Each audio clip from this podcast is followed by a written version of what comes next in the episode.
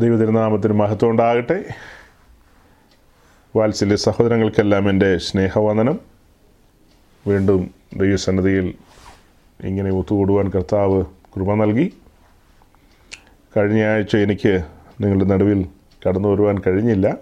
അതിന്റെ കാര്യകാരണങ്ങൾ ഏതാണ്ട് എല്ലാവർക്കും അറിയാം. ഞാൻ കേരളത്തിലായിരുന്നു. അവിടെ കടന്നുപോയതൊരു സ്നാനത്തോടുള്ള ബന്ധത്തിലാണ്. പിന്നീട് ആ ഒരാഴ്ച മുഴുവനും കേരളത്തിൽ സ്പെൻഡ് ചെയ്തു. അവിടെ ചില പ്രിയപ്പെട്ടവരുടെ നടുവിൽ ദൈവജനമായിട്ട് നിൽക്കുവാനിടയായി. അങ്ങനെയുള്ള പല കാര്യങ്ങളും കഴിഞ്ഞ് കഴിഞ്ഞ ദിവസങ്ങളിൽ മടങ്ങി വരുവാൻ കർത്താവ് സഹായിച്ചു. നമ്മുടെ ഓൺലൈൻ മീറ്റിങ്ങുകൾ വളരെ നാളുകളായി മുൻപോട്ട് പോകുന്നു. ഇതിനിടയിൽ അവിടെ ഇവിടങ്ങളിൽ പുതുതായി ചില മനുഷ്യരൊക്കെ കേൾക്കുന്നു. കേൾക്കുന്ന ചിലരെ അതിലെ ചില ഭാഗങ്ങളൊക്കെ സ്വാധീനിക്കുന്നു. അങ്ങനെ അവർ നമ്മളുമായിട്ടൊക്കെ ബന്ധപ്പെടുന്നു. അതിലൊരു സഹോദരനാണ് കഴിഞ്ഞ ദിവസം സ്നാനത്തിന് വേണ്ടി തയ്യാറായത്. വിശ്വാസ സ്നാനത്തിന് വേണ്ടി ഇറങ്ങിത്തിരിച്ചു പിന്നീട് പല പ്രിയപ്പെട്ടവരും സംസാരിക്കുന്നത് ഞാൻ കേട്ടത് അവർ നമ്മൾ തുടക്ക സമയത്ത് പറഞ്ഞ കാര്യങ്ങളെ കേൾക്കുവാൻ താല്പര്യപ്പെട്ട് ഈ മെസ്സേജുകളുടെ ആരംഭ സമയം മുതൽ കേൾക്കാനായിട്ട് ഉത്സാഹിക്കുന്നു എന്നാണ്. അതിൽ ചിലരോടൊക്കെ ഞാൻ പറഞ്ഞു ആദ്യത്തെ കുറച്ച് മെസ്സേജുകൾ അതായത് ഒരു മൂന്നോ നാലോ മെസ്സേജുകൾ റെക്കോർഡിങ് അത്ര ക്ലിയർ അല്ല. തന്നെയല്ല ആ സമയങ്ങളിലൊക്കെ ഒരു ഇൻട്രഡക്ഷൻ പറയുന്ന സമയമാണ്. ആ ഇൻട്രഡക്ഷൻ ഒക്കെ ക്ഷമയോടെ കേട്ടിരിക്കുമെങ്കിൽ അത് അതിനെ മറികടന്ന് വരുമെങ്കിൽ നിങ്ങൾ എന്താ ബാക്കി കാര്യങ്ങളൊക്കെ കേൾക്കും. അത് നിങ്ങൾക്ക് ആത്മീയ വർധനവിന് കാരണഭൂതമായി തീരും. നമ്മുടെ കർത്താവ് യേശു ക്രിസ്തുവിന്റെ മഹിമ സമാഗമന കൂടാരത്തിൽ എത്രത്തോളം? മറഞ്ഞിരിക്കുന്ന ആ മഹിമ നമുക്ക് വെളിപ്പെട്ട് കിട്ടണം. അതിനുവേണ്ടിയാണ് നാം ഇങ്ങനൊരു സബ്ജക്റ്റുമായിട്ട് മുൻപോട്ട് പോയത്. അപ്പോൾ ഇപ്പോൾ പല സഹോദരങ്ങളും അങ്ങനെ കേൾക്കാൻ ആരംഭിച്ചു. തന്നെയല്ല നിരന്തരം നമ്മോടുകൂടെ ഒരുമിച്ച് കൊറോണ കാലത്ത് ഒരുമിച്ച് കൂട്ടായ്മ ആചരിച്ചിരുന്നൊരു സഹോദരനും കഴിഞ്ഞ ദിവസങ്ങളിൽ എന്നോട് പറയുമായിരുന്നു അന്ന് കേട്ട കാര്യങ്ങളിൽ പലതും അങ്ങ് മറവിയിലേക്ക് എന്നാൽ അതിന്റെ ഒരു രക്തചുരുക്കം അറിയാമെങ്കിലും പല കാര്യങ്ങളും ഇങ്ങനെ മറന്നു പോകാനായിട്ടുള്ള സാധ്യതയുണ്ട്. അതുകൊണ്ട് ഞാൻ വീണ്ടും ഒന്നുകൂടെ കേൾക്കുകയാണെന്ന് പറയാനിടയായി. അപ്പോൾ ഈ കാര്യങ്ങളൊക്കെ ഇടയ്ക്കിടയ്ക്ക് നിങ്ങളൊന്ന് പൊടി തട്ടി നിങ്ങളുടെ കൺമുമ്പിൽ വെക്കണം. വളരെ സീരിയസ് ആയൊരു പഠനമാണ് സമാഗമന കൂടാരവുമായി ബന്ധപ്പെട്ടുള്ളൊരു പഠനം. നമ്മൾ പറഞ്ഞിട്ടുള്ളതുപോലെ വിശുദ്ധ ബൈബിളിൽ ഏറ്റവും സീരിയസ് ആയൊരു പഠന മേഖലയാണ് സമാഗമന കൂടാരം. അതിലെ പഴയ നിയമവും പുതിയ നിയമവും ഒക്കെ എടുത്ത് പഠിച്ചു കഴിഞ്ഞാൽ അവിടെയെല്ലാം നിറഞ്ഞു നിൽക്കുകയാണ്. സമാഗമന കൂടാരം.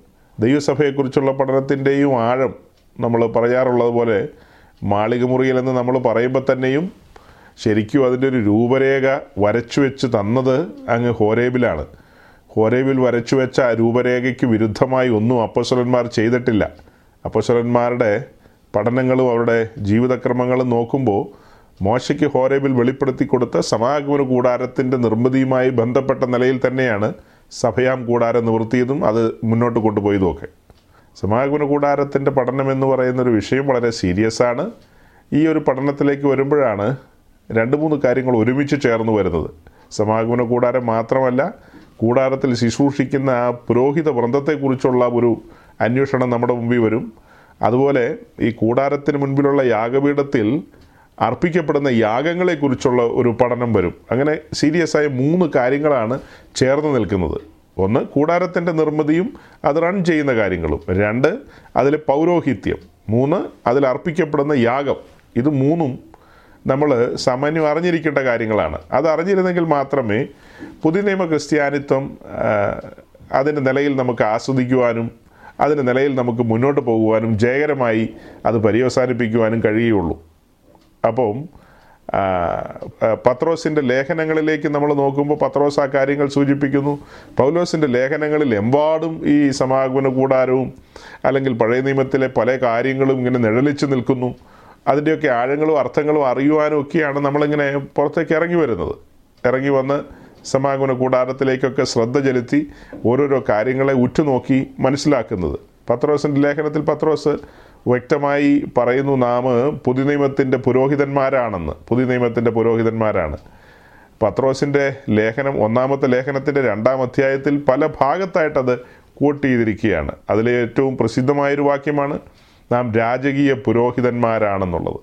അതുപോലെ തന്നെ വെളിപ്പാട് ദിവസം ഒന്നാം അധ്യായത്തിന്റെ ആറാമത്തെ വാക്യവും ആറാമത്തെ വാക്യത്തിലേക്ക് വരുമ്പോൾ അവിടെയും എഴുതിയിരിക്കുന്നത് നാം അവന്റെ രാജാക്കന്മാരും പുരോഹിതന്മാരും എന്ന നിലയിലാണ്. പുതിയ നിയമത്തിൽ വരുമ്പോൾ പല ഭാഗത്തുമുണ്ട് പിന്നെ റോമാലേഖനത്തിൽ പൗലോസ് പറയുന്നുണ്ട് താൻ ഘോഷിക്കുന്ന ഈ സുവിശേഷ ഘോഷണം ഒരു പുരോഹിതൻ എന്ന നിലയിൽ ഒരു യാഗമായിട്ട് അത്യുന്നതന്റെ സന്നിധിയിൽ അർപ്പിക്കുന്നു എന്ന നിലയിലും പൗലോസ് പറയുന്നുണ്ട്. അതുപോലെ പല ഭാഗത്തേക്കും വരുമ്പോൾ നിങ്ങളെ ഈ സമർപ്പിച്ചത് ഒരു സുഗ്രാഹ്യമായ യാഗമായി ഈ ദൈവസന്നിധിയിൽ പ്രസാദകരമായി തീരട്ടെ എന്നും പറയുന്നു. അങ്ങനെ എത്രയെത്ര കാര്യങ്ങളാണ് പറയുന്നത്. എത്രയോ വാക്യങ്ങളാണ്. കഴിഞ്ഞ ദിവസവും ഞാൻ ഇങ്ങനെ സംസാരിച്ചു പോയപ്പോൾ ഒന്ന് ഗുരുതലേഖനം ഒന്നാം അധ്യായത്തിന്റെ മുപ്പതാമത്തെ വാക്യം വായിച്ച് കേൾപ്പിച്ചിട്ട് പ്രിയ സഹോദരങ്ങളോട് ചോദിക്കാനിടയായി ഈ വാക്യത്തിൽ പറയുന്ന കാര്യം നമുക്ക് സമാഗമന കൂടാരത്തിൽ എവിടെ കൊണ്ടുപോയി കണക്ട് ചെയ്യാമെന്ന്. നമ്മുടെ ഇവിടെ വന്ന് മെസ്സേജ് കേട്ടിട്ടുള്ള ധാരാളം പേരുണ്ട് പക്ഷേ അവരിൽ ആരും വായി തുറന്നില്ല. ഒരു ഫ്രാൻസിസ് അങ്കിൾ മാത്രം വായ തുറന്ന് കാര്യം ദേ ഇത് ഇന്നതുപോലെയാണ്. സമാഗമന കൂടാരത്തിന് മുൻപിലിരിക്കുന്ന യാഗപീഠവുമായിട്ടാണ് അത് കണക്ട് ചെയ്യുന്നത്. കാരണം ഒന്നാം അധ്യായത്തിന്റെ മുപ്പതാം വാക്യത്തിൽ ജസ്റ്റ് ഒന്ന് വായിച്ചു വിടാം. First Corinthians chapter one verse thirty just ഒന്ന് വായിച്ചു വിടാം. അവൻ നമുക്ക് ദൈവത്തിങ്കിൽ നിന്ന് ജ്ഞാനവും നീതിയും വിശുദ്ധീകരണവും വീണ്ടെടുപ്പുമായി തീർന്നു. ഇപ്പോൾ ഈ വായിച്ച ഈ വാക്യത്തിലെ ഓരോ വാക്കുകളും പുറത്തെടുത്ത് പഠിച്ചു കഴിഞ്ഞാൽ അത് മുഴുവനും യാഗപീഠവുമായി ബന്ധപ്പെടുത്തിയാണ്. അഥവാ കാൽവറിയിലെ ക്രൂശുമായി ബന്ധപ്പെടുത്തിയാണ് ആ വാക്യം നിൽക്കുന്നത്. ക്രിസ്തുവേശു നമ്മുടെ വീണ്ടെടുപ്പുകാരൻ വീണ്ടെടുപ്പുകാരൻ. അവൻ വീണ്ടെടുപ്പായി തീർന്നെന്ന് പറയുമ്പോൾ മറു സൈഡിൽ അവൻ നമ്മുടെ വീണ്ടെടുപ്പുകാരൻ എന്നും പറയും. അവൻ നമ്മുടെ ശുദ്ധീകരണം എന്ന് പറഞ്ഞാൽ അവന്റെ വിലാപ്പുറത്ത് നിന്നൊഴുകിയ അവസാനത്തുള്ളി രക്തം വരെ നമ്മുടെ ശുദ്ധീകരണത്തിന് ഉതകി നമ്മെ ശുദ്ധീകരിക്കുവാൻ ആ രക്തം ചിന്തി എന്ന കാര്യമാണ് വരുന്നത്. അതായത് ഈ വാക്യത്തിൽ പറയുന്ന സകല കാര്യങ്ങളും ക്രിസ്തുവുമായി ബന്ധപ്പെട്ട് ക്രൂശിക്കപ്പെട്ടവനായി ക്രിസ്തുവുമായി ബന്ധപ്പെടുത്തി പറയുന്ന കാര്യങ്ങളാണ്. അപ്പം ഇതൊന്നും പലർക്കും ഗ്രഹിക്കാൻ കഴിയുന്നില്ല ഇതിന്റെ ആഴങ്ങൾ. ഒന്ന് കുരുന്ന ലേഖനം ഒന്നാം അധ്യായത്തിന്റെ മുപ്പതാം വാക്യം ജസ്റ്റ് വായിച്ചു വിട്ട് കഴിഞ്ഞാൽ ഞാൻ പുതിയ നിയമം മാത്രമേ വായിക്കൂ പഠിക്കൂ എന്ന് ശടിക്കുന്ന ഒരാളെ സംബന്ധിച്ച് ഇതിന്റെ ആഴം മനസ്സിലാകില്ല. ഇതിന്റെ ആഴം മനസ്സിലാകണമെങ്കിൽ നമ്മൾ പഴയ നിയമത്തിലേക്ക് പോയി അതിന്റെ ഓരോരോ ഭാഗങ്ങൾ അതിന്റെ ഗൗരവം അതി വിശാലമായ നിലയിൽ ചിന്തിക്കുകയും പഠിക്കുകയും ഒക്കെ ചെയ്യേണ്ടതുണ്ട്. എങ്കിൽ മാത്രമേ ഗ്രഹിക്കാൻ പറ്റൂ. അപ്പോൾ ഞാൻ പറഞ്ഞു വരുന്നത് ഈ പഠനത്തോടുള്ള ബന്ധത്തിൽ മുന്നോട്ട് പോകുമ്പോൾ ഒരു സൈഡിൽ സമാഗമന കൂടാരം മറു സൈഡിൽ പൗരോഹിത്യം പിന്നീട് അതിലെ യാഗങ്ങൾ ഇതെല്ലാം നമ്മുടെ കൺമുമ്പിൽ വരണം. അതിൽ കഴിഞ്ഞ ദിവസങ്ങളിൽ നമ്മൾ പറഞ്ഞുകൊണ്ടിരുന്നത് പൗരോഹിത്യവുമായി ബന്ധപ്പെടുത്തിയാണ് ചില കാര്യങ്ങൾ പറഞ്ഞത്. അതൊക്കെ പറഞ്ഞുകൊണ്ടിരിക്കുമ്പോൾ എന്റെ ഉള്ളിൽ പല ചിന്തകൾ വരികയാണ്. എന്റെ വിശ്വാസ ജീവിതത്തിന്റെ തുടക്ക സമയത്ത് അതിന്റെ ആരംഭ കാലഘട്ടത്തിൽ ഈ വിഷയത്തിന്റെ ഒന്നൊരു ഗൗരവം മനസ്സിലാക്കാൻ കഴിഞ്ഞില്ല. ഞാൻ ഓർത്തു പോവുക അതേ ട്രാക്കിൽ തന്നെയാണ് മുൻപോട്ട് പോയി മുൻപോട്ട് പോയി ഇന്ന് കാണുന്ന ഈ ജീവിത പശ്ചാത്തലത്തിൽ ഈ പ്രായത്തിൽ എത്തിച്ചേരുന്നതെങ്കിൽ എത്രയോ പത്തിരുപത്തഞ്ച് വർഷം വേസ്റ്റായി പോയി എന്നല്ലാതെ ഒന്നും പറയാനില്ല. കാരണം ഒരു കാര്യത്തിന്റെ എ ബി സി ഡി മനസ്സിലാക്കാതെ നമുക്ക് മുൻപോട്ട് പോകാൻ കഴിയുമോ? ഒന്നും മനസ്സിലാകാതെ എന്തൊക്കെയോ ഇങ്ങനെ രക്ഷിക്കപ്പെട്ടു സ്നാനപ്പെട്ടു വന്നു പാട്ടും പ്രാർത്ഥനയായിട്ട് ചില വിഷയങ്ങളുടെയൊക്കെ പരിഹാരങ്ങൾ ഉണ്ടായിന്നോ ഉണ്ടായില്ലെന്നോ പിന്നെ അവിടെ മാസയോഗം ഇവിടെ ഉപവാസ പ്രാർത്ഥന അവിടെ കൺവെൻഷൻ ഇങ്ങനെ അതിലൊക്കെ പാർട്ടിസിപ്പേറ്റ് ചെയ്ത് ഇങ്ങനെ മുന്നോട്ട് പോകുന്നുള്ളതല്ലാതെ ഒരു സ്ഥലത്തും പൊരുൾ തിരിക്കപ്പെടുന്നില്ല. പൊരുൾ തിരിക്കപ്പെടുന്നില്ല. പൊരുൾ തിരിക്കപ്പെടുന്നില്ല. കുറച്ച് കാര്യങ്ങൾ കേൾക്കുന്നു. ആ കേൾക്കുന്ന കാര്യങ്ങൾ തൊലിപ്പുറമെ തട്ടി എങ്ങനെയോ തെറിച്ച് ഏതിലെയൊക്കെയോ പോകുന്നു എന്നുള്ളതല്ലാതെ അടുക്കും ചിട്ടയോടും കൂടി കൃത്യമായിട്ട് നാം എവിടെയായിരുന്നു ഇപ്പോൾ എവിടെയാണ് നമ്മുടെ ഭാവി മഹത്വം എന്താണ്.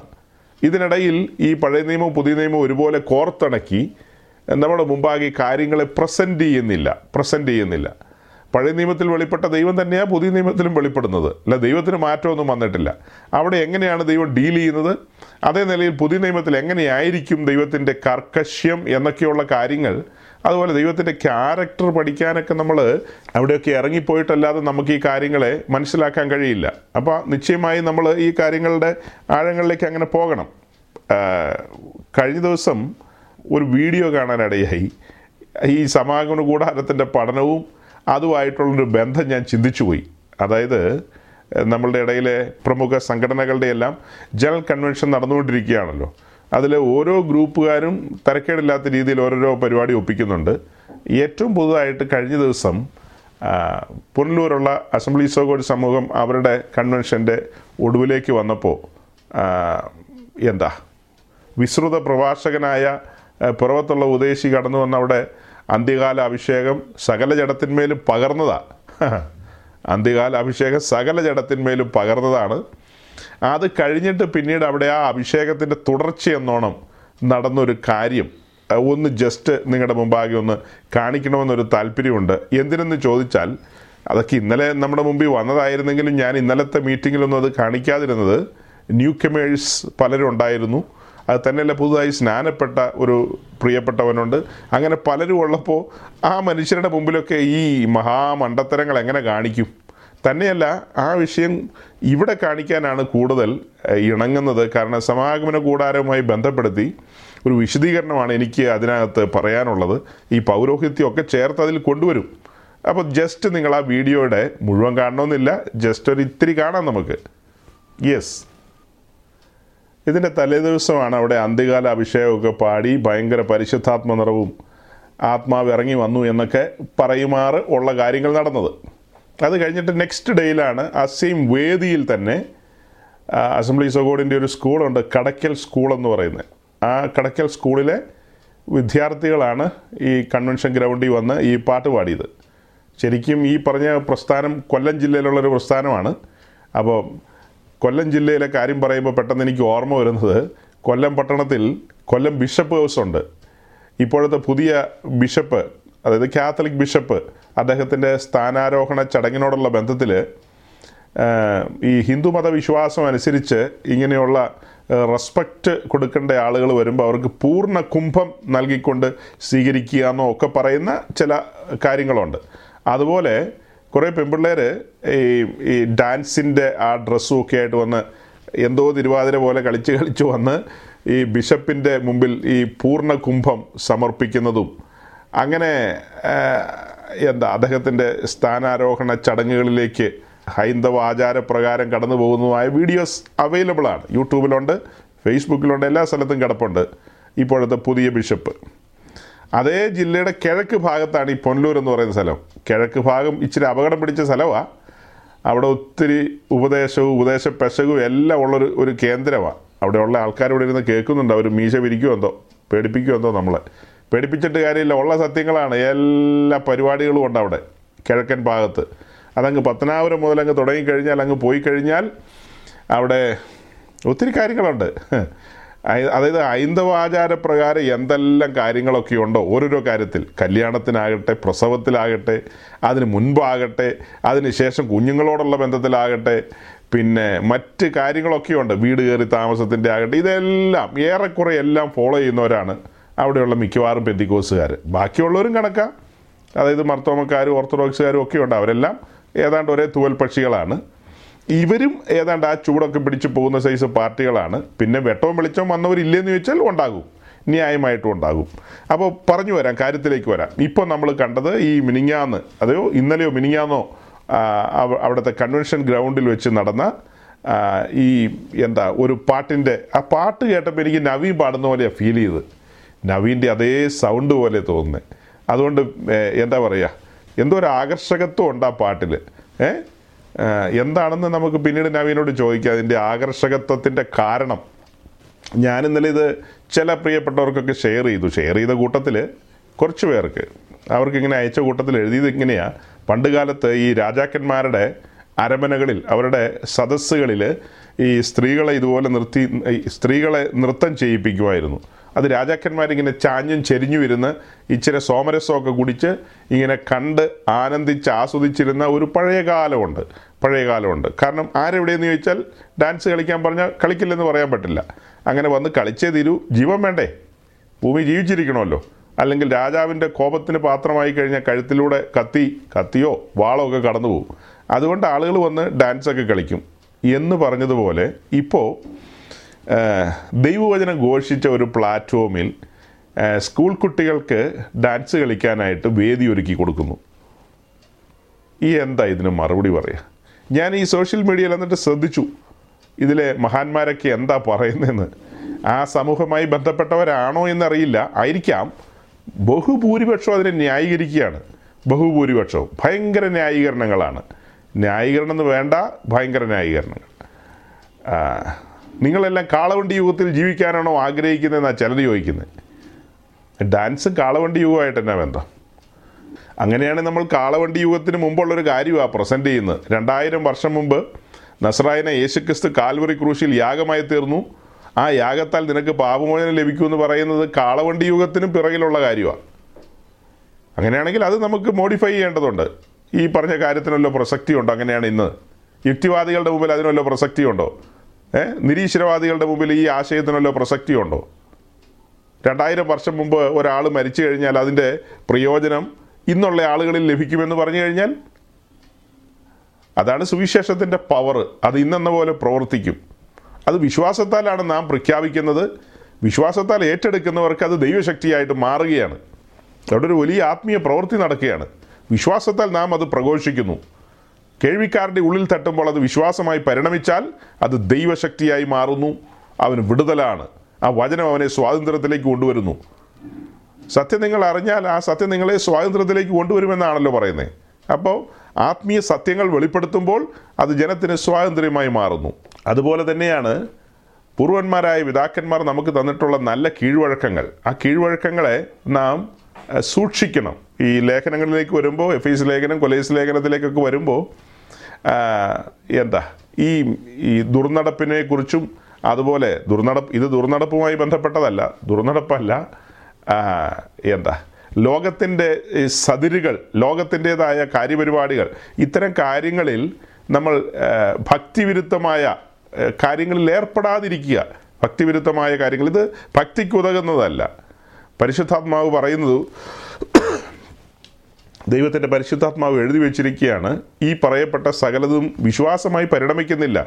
ഇത് വിശ്വാസത്തിന് സിനിമാ പാട്ടാണെന്ന് പറഞ്ഞാൽ പല പാട്ടുകളും നമ്മൾ പാടുന്നത് സിനിമാ പാട്ടുമായി ബന്ധപ്പെട്ടൊക്കെ തന്നെയാണ് നമ്മൾ പാടുന്ന പല പാട്ടുകൾക്ക് സിനിമാ പാട്ടിന്റെ ട്യൂണുണ്ട്.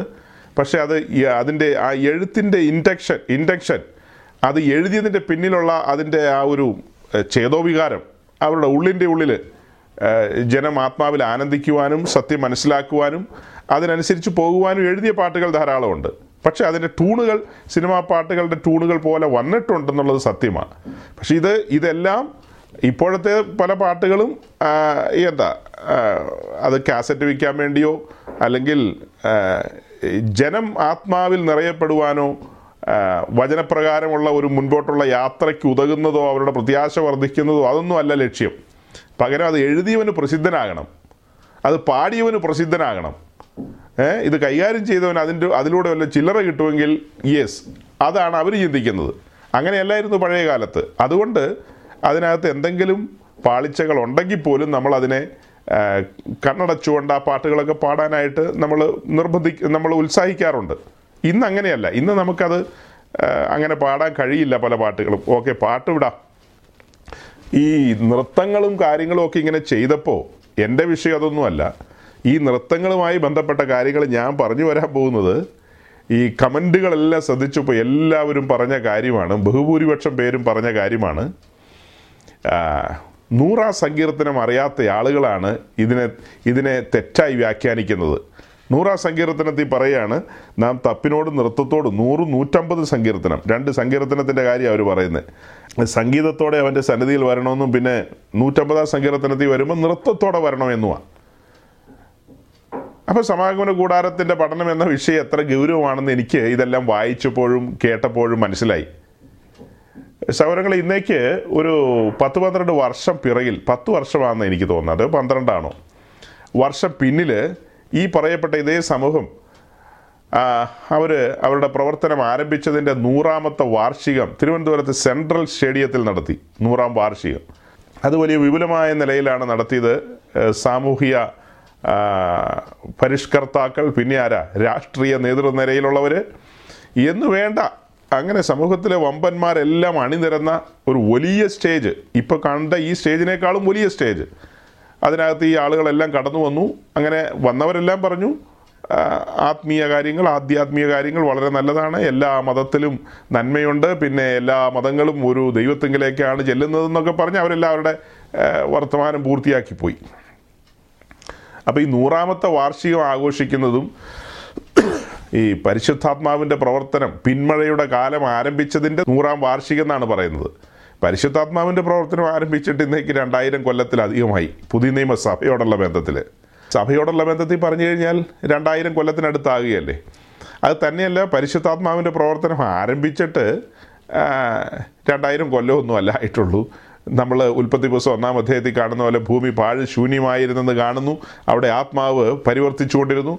ആത്മാവിന്റെ പ്രവർത്തനം എത്രയോ കാലങ്ങളായിട്ടുണ്ട്. പഴയ നിയമത്തിലും പുതിയ നിയമത്തിലും ഉണ്ട്.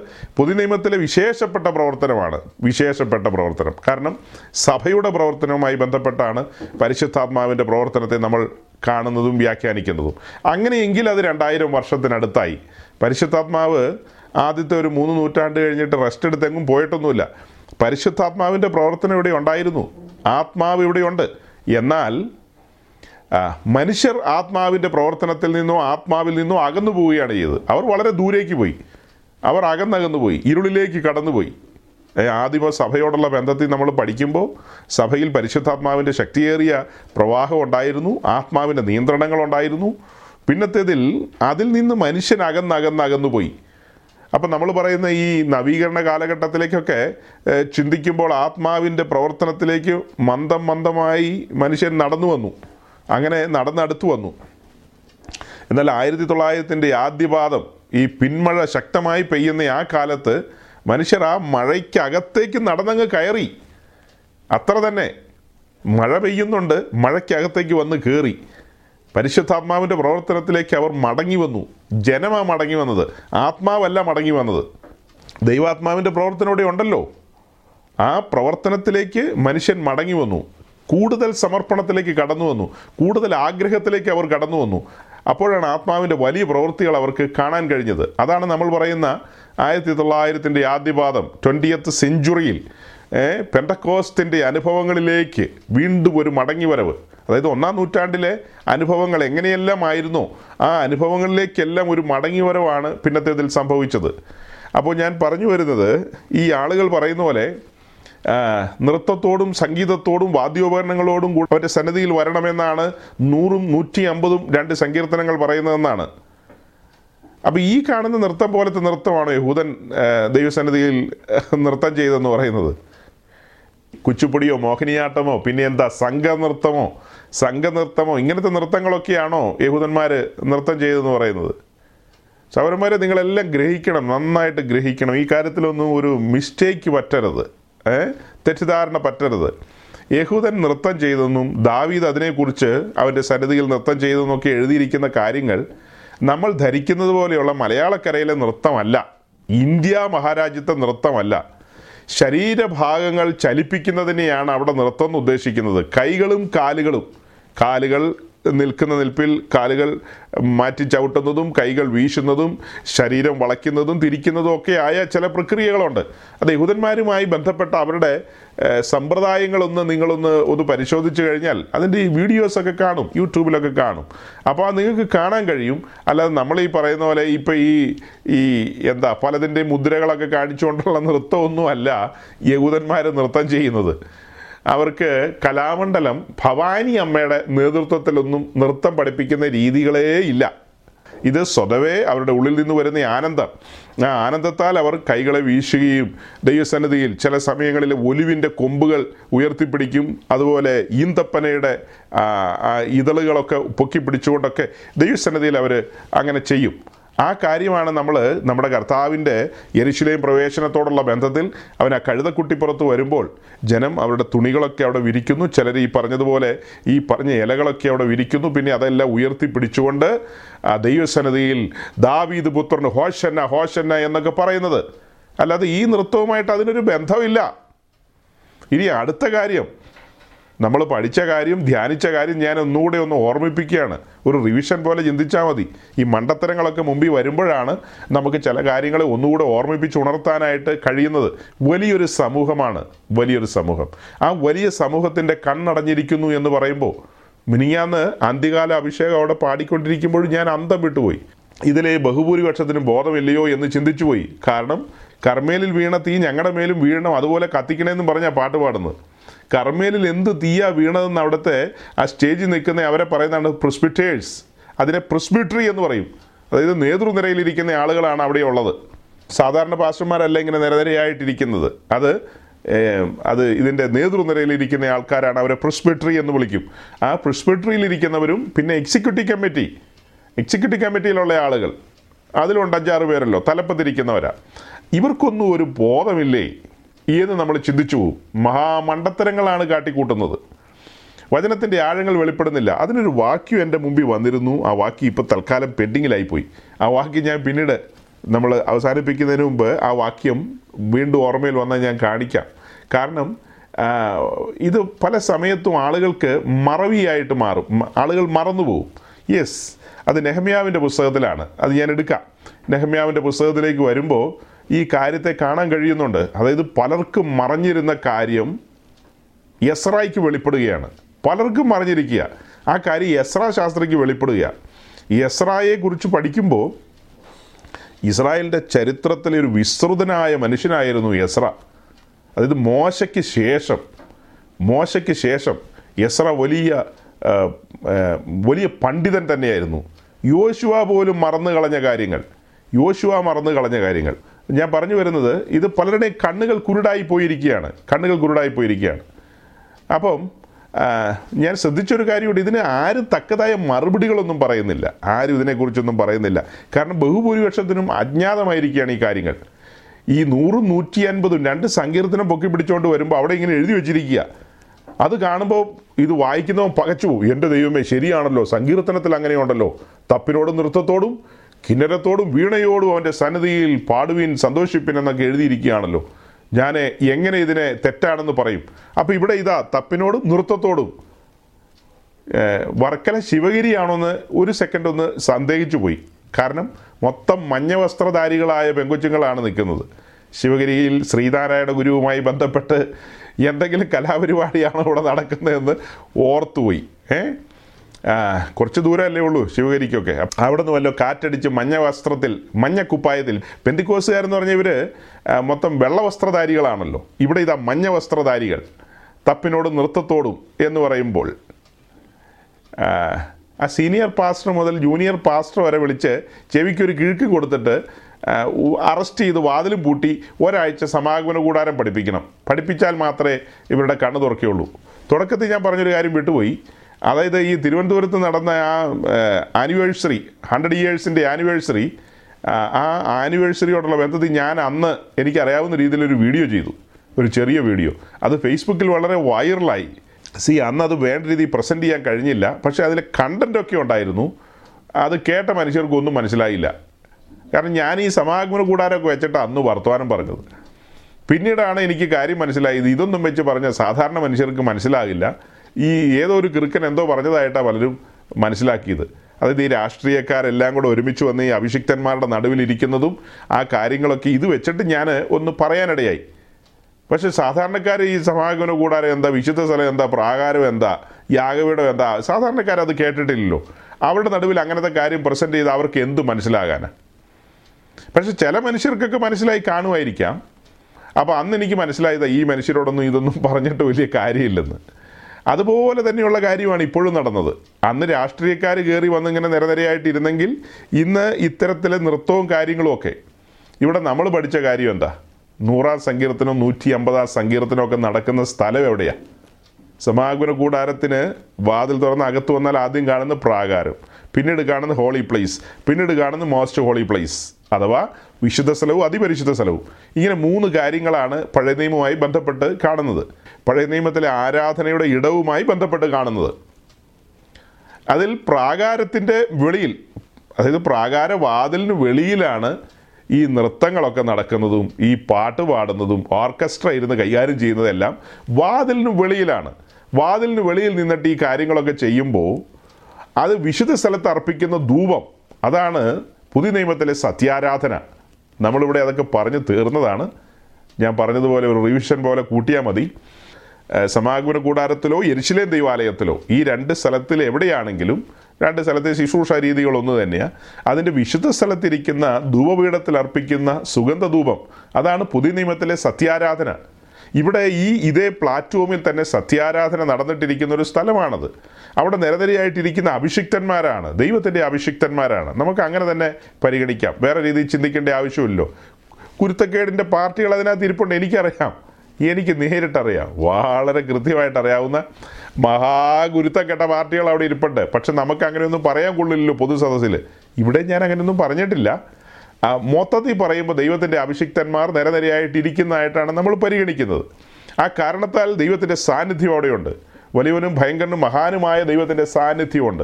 ആ സാന്നിധ്യത്തിന് കീഴിൽ നമ്മളെ സംബന്ധിച്ച് സമാഗമന കൂടാരമൊന്നുമില്ല. അല്ലെങ്കിൽ എരിശിലെ ദൈവാലയമില്ല. ലിറ്ററൽ ആയിട്ടുള്ള ഒരു ആലയമൊന്നുമില്ല. അവിടുത്തെ വിശുദ്ധ സ്ഥലം എന്ന് പറയുമ്പോൾ നമ്മളെ സംബന്ധിച്ച് നമ്മൾ പരിഗണിക്കുന്നത് ദൈവ സാന്നിധ്യം എന്നാണ്. ദൈവത്തിന്റെ സാന്നിധ്യം. ദൈവ സാന്നിധ്യം ഇറങ്ങി നിൽക്കുന്ന ഇടം. ആ ദൈവസാന്നിധ്യം ഇറങ്ങി നിൽക്കുന്ന ഇടത്തിലാണ് ധൂപം അർപ്പിക്കുന്നത്. അഹ്റോനും അവന്റെ പുത്രന്മാരായ പുരോഹിതന്മാരും അവിടെ കടന്നു വരുന്നുണ്ട്. അത് വളരെ ഭയഭക്തി ബഹുമാനാർത്ഥമാണ് കടന്നു വരുന്നത്. വളരെ ഭയത്തോടും ഭക്തിയോടുമാണ് കടന്നു വരുന്നത്. അങ്ങനെയാണ് ധൂപം അർപ്പിക്കുന്നത്. സമാഗമന കൂടാരത്തിലെ ഏറ്റവും ഗംഭീരമായ ശുശ്രൂഷ എന്ന് പറയുന്നത് ധൂപാർപ്പണമാണ് ധൂപാർപ്പണം ആ ധൂപാർപ്പണ സമയത്താണ് ഇസ്രായേൽ മുഴുവനും ഭയപ്പാടോടുകൂടി നിൽക്കുന്നത്. അവർ നിൽക്കുന്ന സ്ഥലത്ത് നിന്ന് ഒരടി പിന്നോട്ട് മാറി നെടുമ്പാട് വീണ് അതുപോലെ തന്നെയാണ് പുരോഹിതനും വിശുദ്ധ സ്ഥലത്ത് ധൂപപീഠത്തിന്റെ മുൻപിൽ നിന്ന് എല്ലാം ചെയ്തിട്ട് അതായത് ആദ്യം തീക്കനൽ നിരത്തുന്നു. തീക്കനലിന്റെ മുകളിൽ സുഗന്ധ വസ്തുക്കൾ നേർമയായി പൊടിച്ചത് നിരത്തുന്നു. അത് കഴിഞ്ഞ് അത് പതിയെ വീശിക്കൊടുക്കുമ്പോൾ അത് കത്താൻ തുടങ്ങുന്നു. ആ സമയത്ത് അവർ പിറകോട്ട് മാറി നെടുമ്പാട് വീണ് കൈകളെ മലർത്തി ദൈവസന്നിധി ഭയപ്പാടോടുകൂടിയാണ് നിൽക്കുന്നത്. സൈന്യങ്ങളുടെ ദൈവമായ യഹോവയുടെ സാന്നിധ്യം വെളിപ്പെടുകയാണ്. ഈ യാഗത്തിലും ഈ ധൂപത്തിലും വലിവനായ ദൈവം പ്രസാദിക്കേണ്ടതുണ്ട്. ദൈവം പ്രസാദിക്കണം. ദൈവം പ്രസാദിച്ചില്ലെങ്കിൽ ജീവനോടെ മടങ്ങിപ്പോവുമെന്ന് പുരോഹിതന് ധൈര്യമില്ല. ഏ? ജീവനോടെ മടങ്ങിപ്പോവുമെന്ന് അറിയില്ല. അതുകൊണ്ട് പുരോഹിതന്മാർ വളരെ ഭയത്തോടും ബഹുമാനത്തോടും കൂടി തന്നെയാണ് ദൈവസന്നിധിയിൽ ആ സമയങ്ങളിൽ കടന്നു വന്നത്. പിന്നത്തേതിൽ ഇവരുടെ മൊത്തത്തിലുള്ള ജീവിതക്രമങ്ങളും പ്രവൃത്തികളും ആരാധനാരീതികളും അതെല്ലാം വെച്ചിട്ട് ദൈവത്തെ ദുഃഖിപ്പിക്കുന്ന നിലയിലേക്ക് പോയി.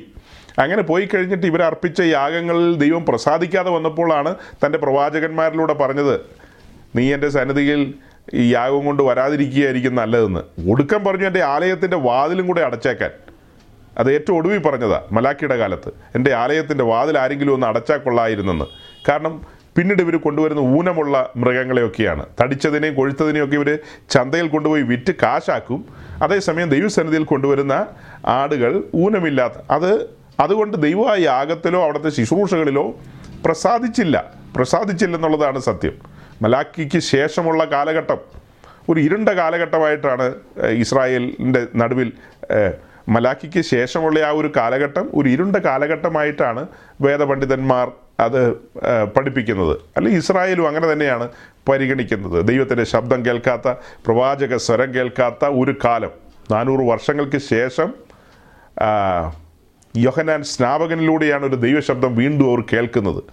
ദൈവത്തിന്റെ സാന്നിധ്യമോ ശബ്ദമോ കേൾക്കാത്തതുപോലത്തെ ഒരു കാലം അങ്ങനെ ഒരു കാലത്തിലേക്ക് പോയായിരുന്നു. ഞാൻ പറഞ്ഞു വരുന്നത് ഈ നിലയിലാണ് ശുശ്രൂഷകളുടെ ഒരു ക്രമം. നമ്മൾ തലതിരിഞ്ഞു പോയ കാര്യത്തെക്കുറിച്ചല്ല ചിന്തിക്കുന്നത്. ദൈവം വെച്ച വ്യവസ്ഥയിൽ അവിടെ നടക്കുന്ന ശുശ്രൂഷകളുടെ ആ ഗാംഭീര്യത മനസ്സിലാക്കിക്കൊണ്ട് അത് ഉൾക്കൊണ്ടുകൊണ്ട് വേണം പുതിയ നിയമത്തിലേക്ക് കടന്നു വരുവാൻ.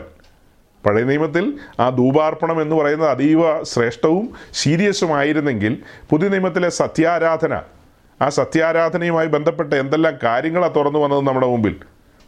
ധൂപപീഠത്തിൽ ധൂപം അർപ്പിക്കണമെങ്കിൽ യാഗപീഠത്തിൽ നിന്നുള്ള തീ മാത്രമേ കത്തിക്കാൻ പാടുള്ളൂ. അല്ലാത്ത തീകളെല്ലാം അന്യാഗ്നികളാണ്. അല്ലാത്ത തീകളെല്ലാം അന്യാഗ്നികളാണ്. അതിന് നമ്മൾ പുതിയ നിയമത്തിൽ കണ്ടത് എങ്ങനെയാണ് ക്രൂശിക്കപ്പെട്ടവനായി ക്രിസ്തുവിനെ പ്രസംഗിക്കുന്നിടത്ത് മാത്രമേ യഥാർത്ഥ ആത്മാവിന്റെ അഗ്നിയുള്ളൂ. ക്രൂശിക്കപ്പെട്ടവനായി ക്രിസ്തു. യാഗപീഠം? യാഗപീഠം എന്ന് പറഞ്ഞാൽ എന്താ? ക്രൂശിക്കപ്പെട്ടവനായി ക്രിസ്തുവിനെയല്ലേ അത് വിളിച്ചു പറയുന്നത്? ക്രൂശിക്കപ്പെട്ട ക്രിസ്തുവിനെ പ്രസംഗിക്കുന്ന സ്ഥലത്ത് മാത്രമേ ദൈവശക്തി വ്യാപരിക്കുന്നുള്ളൂ. അവിടെ മാത്രമേ യഥാർത്ഥ അഗ്നി ഉയരത്തിലെ അഗ്നി കത്തുന്നുള്ളൂ. അതാണ് പകരപ്പെടേണ്ടത്. അവിടെ നിന്നാണ് സത്യാരാധനയിലേക്ക് നീങ്ങേണ്ടത്.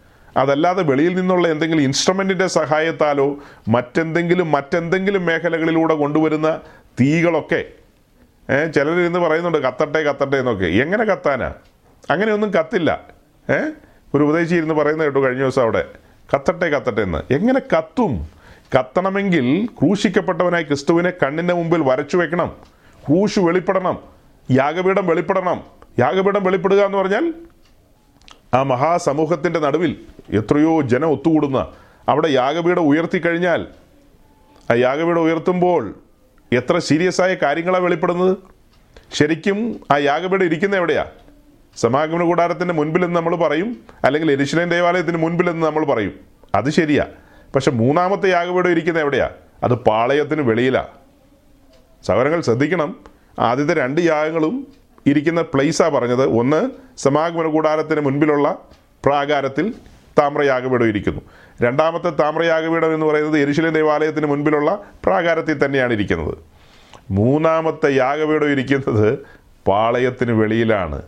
ആ യാഗപീഠത്തിലാണ് നമ്മുടെ കർത്താവ് യേശുക്രിസ്തു ബലിയായി തീർന്നത് അതുകൊണ്ടാണ് ആ യാഗപീഠത്തെങ്കിലേക്ക് ആരെങ്കിലും അടുത്തു വന്നാൽ അവൻ നിന്ന വഹിക്കേണ്ടി വരുമെന്ന് പറയുന്നത്. നാം അവന്റെ നിന്ന വഹിച്ചുകൊണ്ട് പാളയത്തിന് വെളിയിൽ അവന്റെ അടുക്കൽ ചെല്ലാമെന്നാണ് എബ്രായ ലേഖനം പറയുന്നത്. അപ്പോൾ ഈ സമൂഹത്തിന്റെ നടുവിൽ ആ യാഗപീഠം ഉയർത്തണമായിരുന്നു. അവിടെ കത്തിയ തീ അത് ഉയരത്തിൽ നിന്ന് വന്ന തീയാണ്. ദൈവത്തിന്റെ കോപാഗ്നിയാണ് അവിടെ വീണത്. പാപത്തിനെതിരെയുള്ള ദൈവത്തിന്റെ കോപാഗ്നി. അപ്പോൾ പാപത്തിന്റെ ഗൗരവം അവിടെ വെളിപ്പെടും. ഏഴ് ദിവസം ഉണ്ടല്ലോ കൺവെൻഷൻ.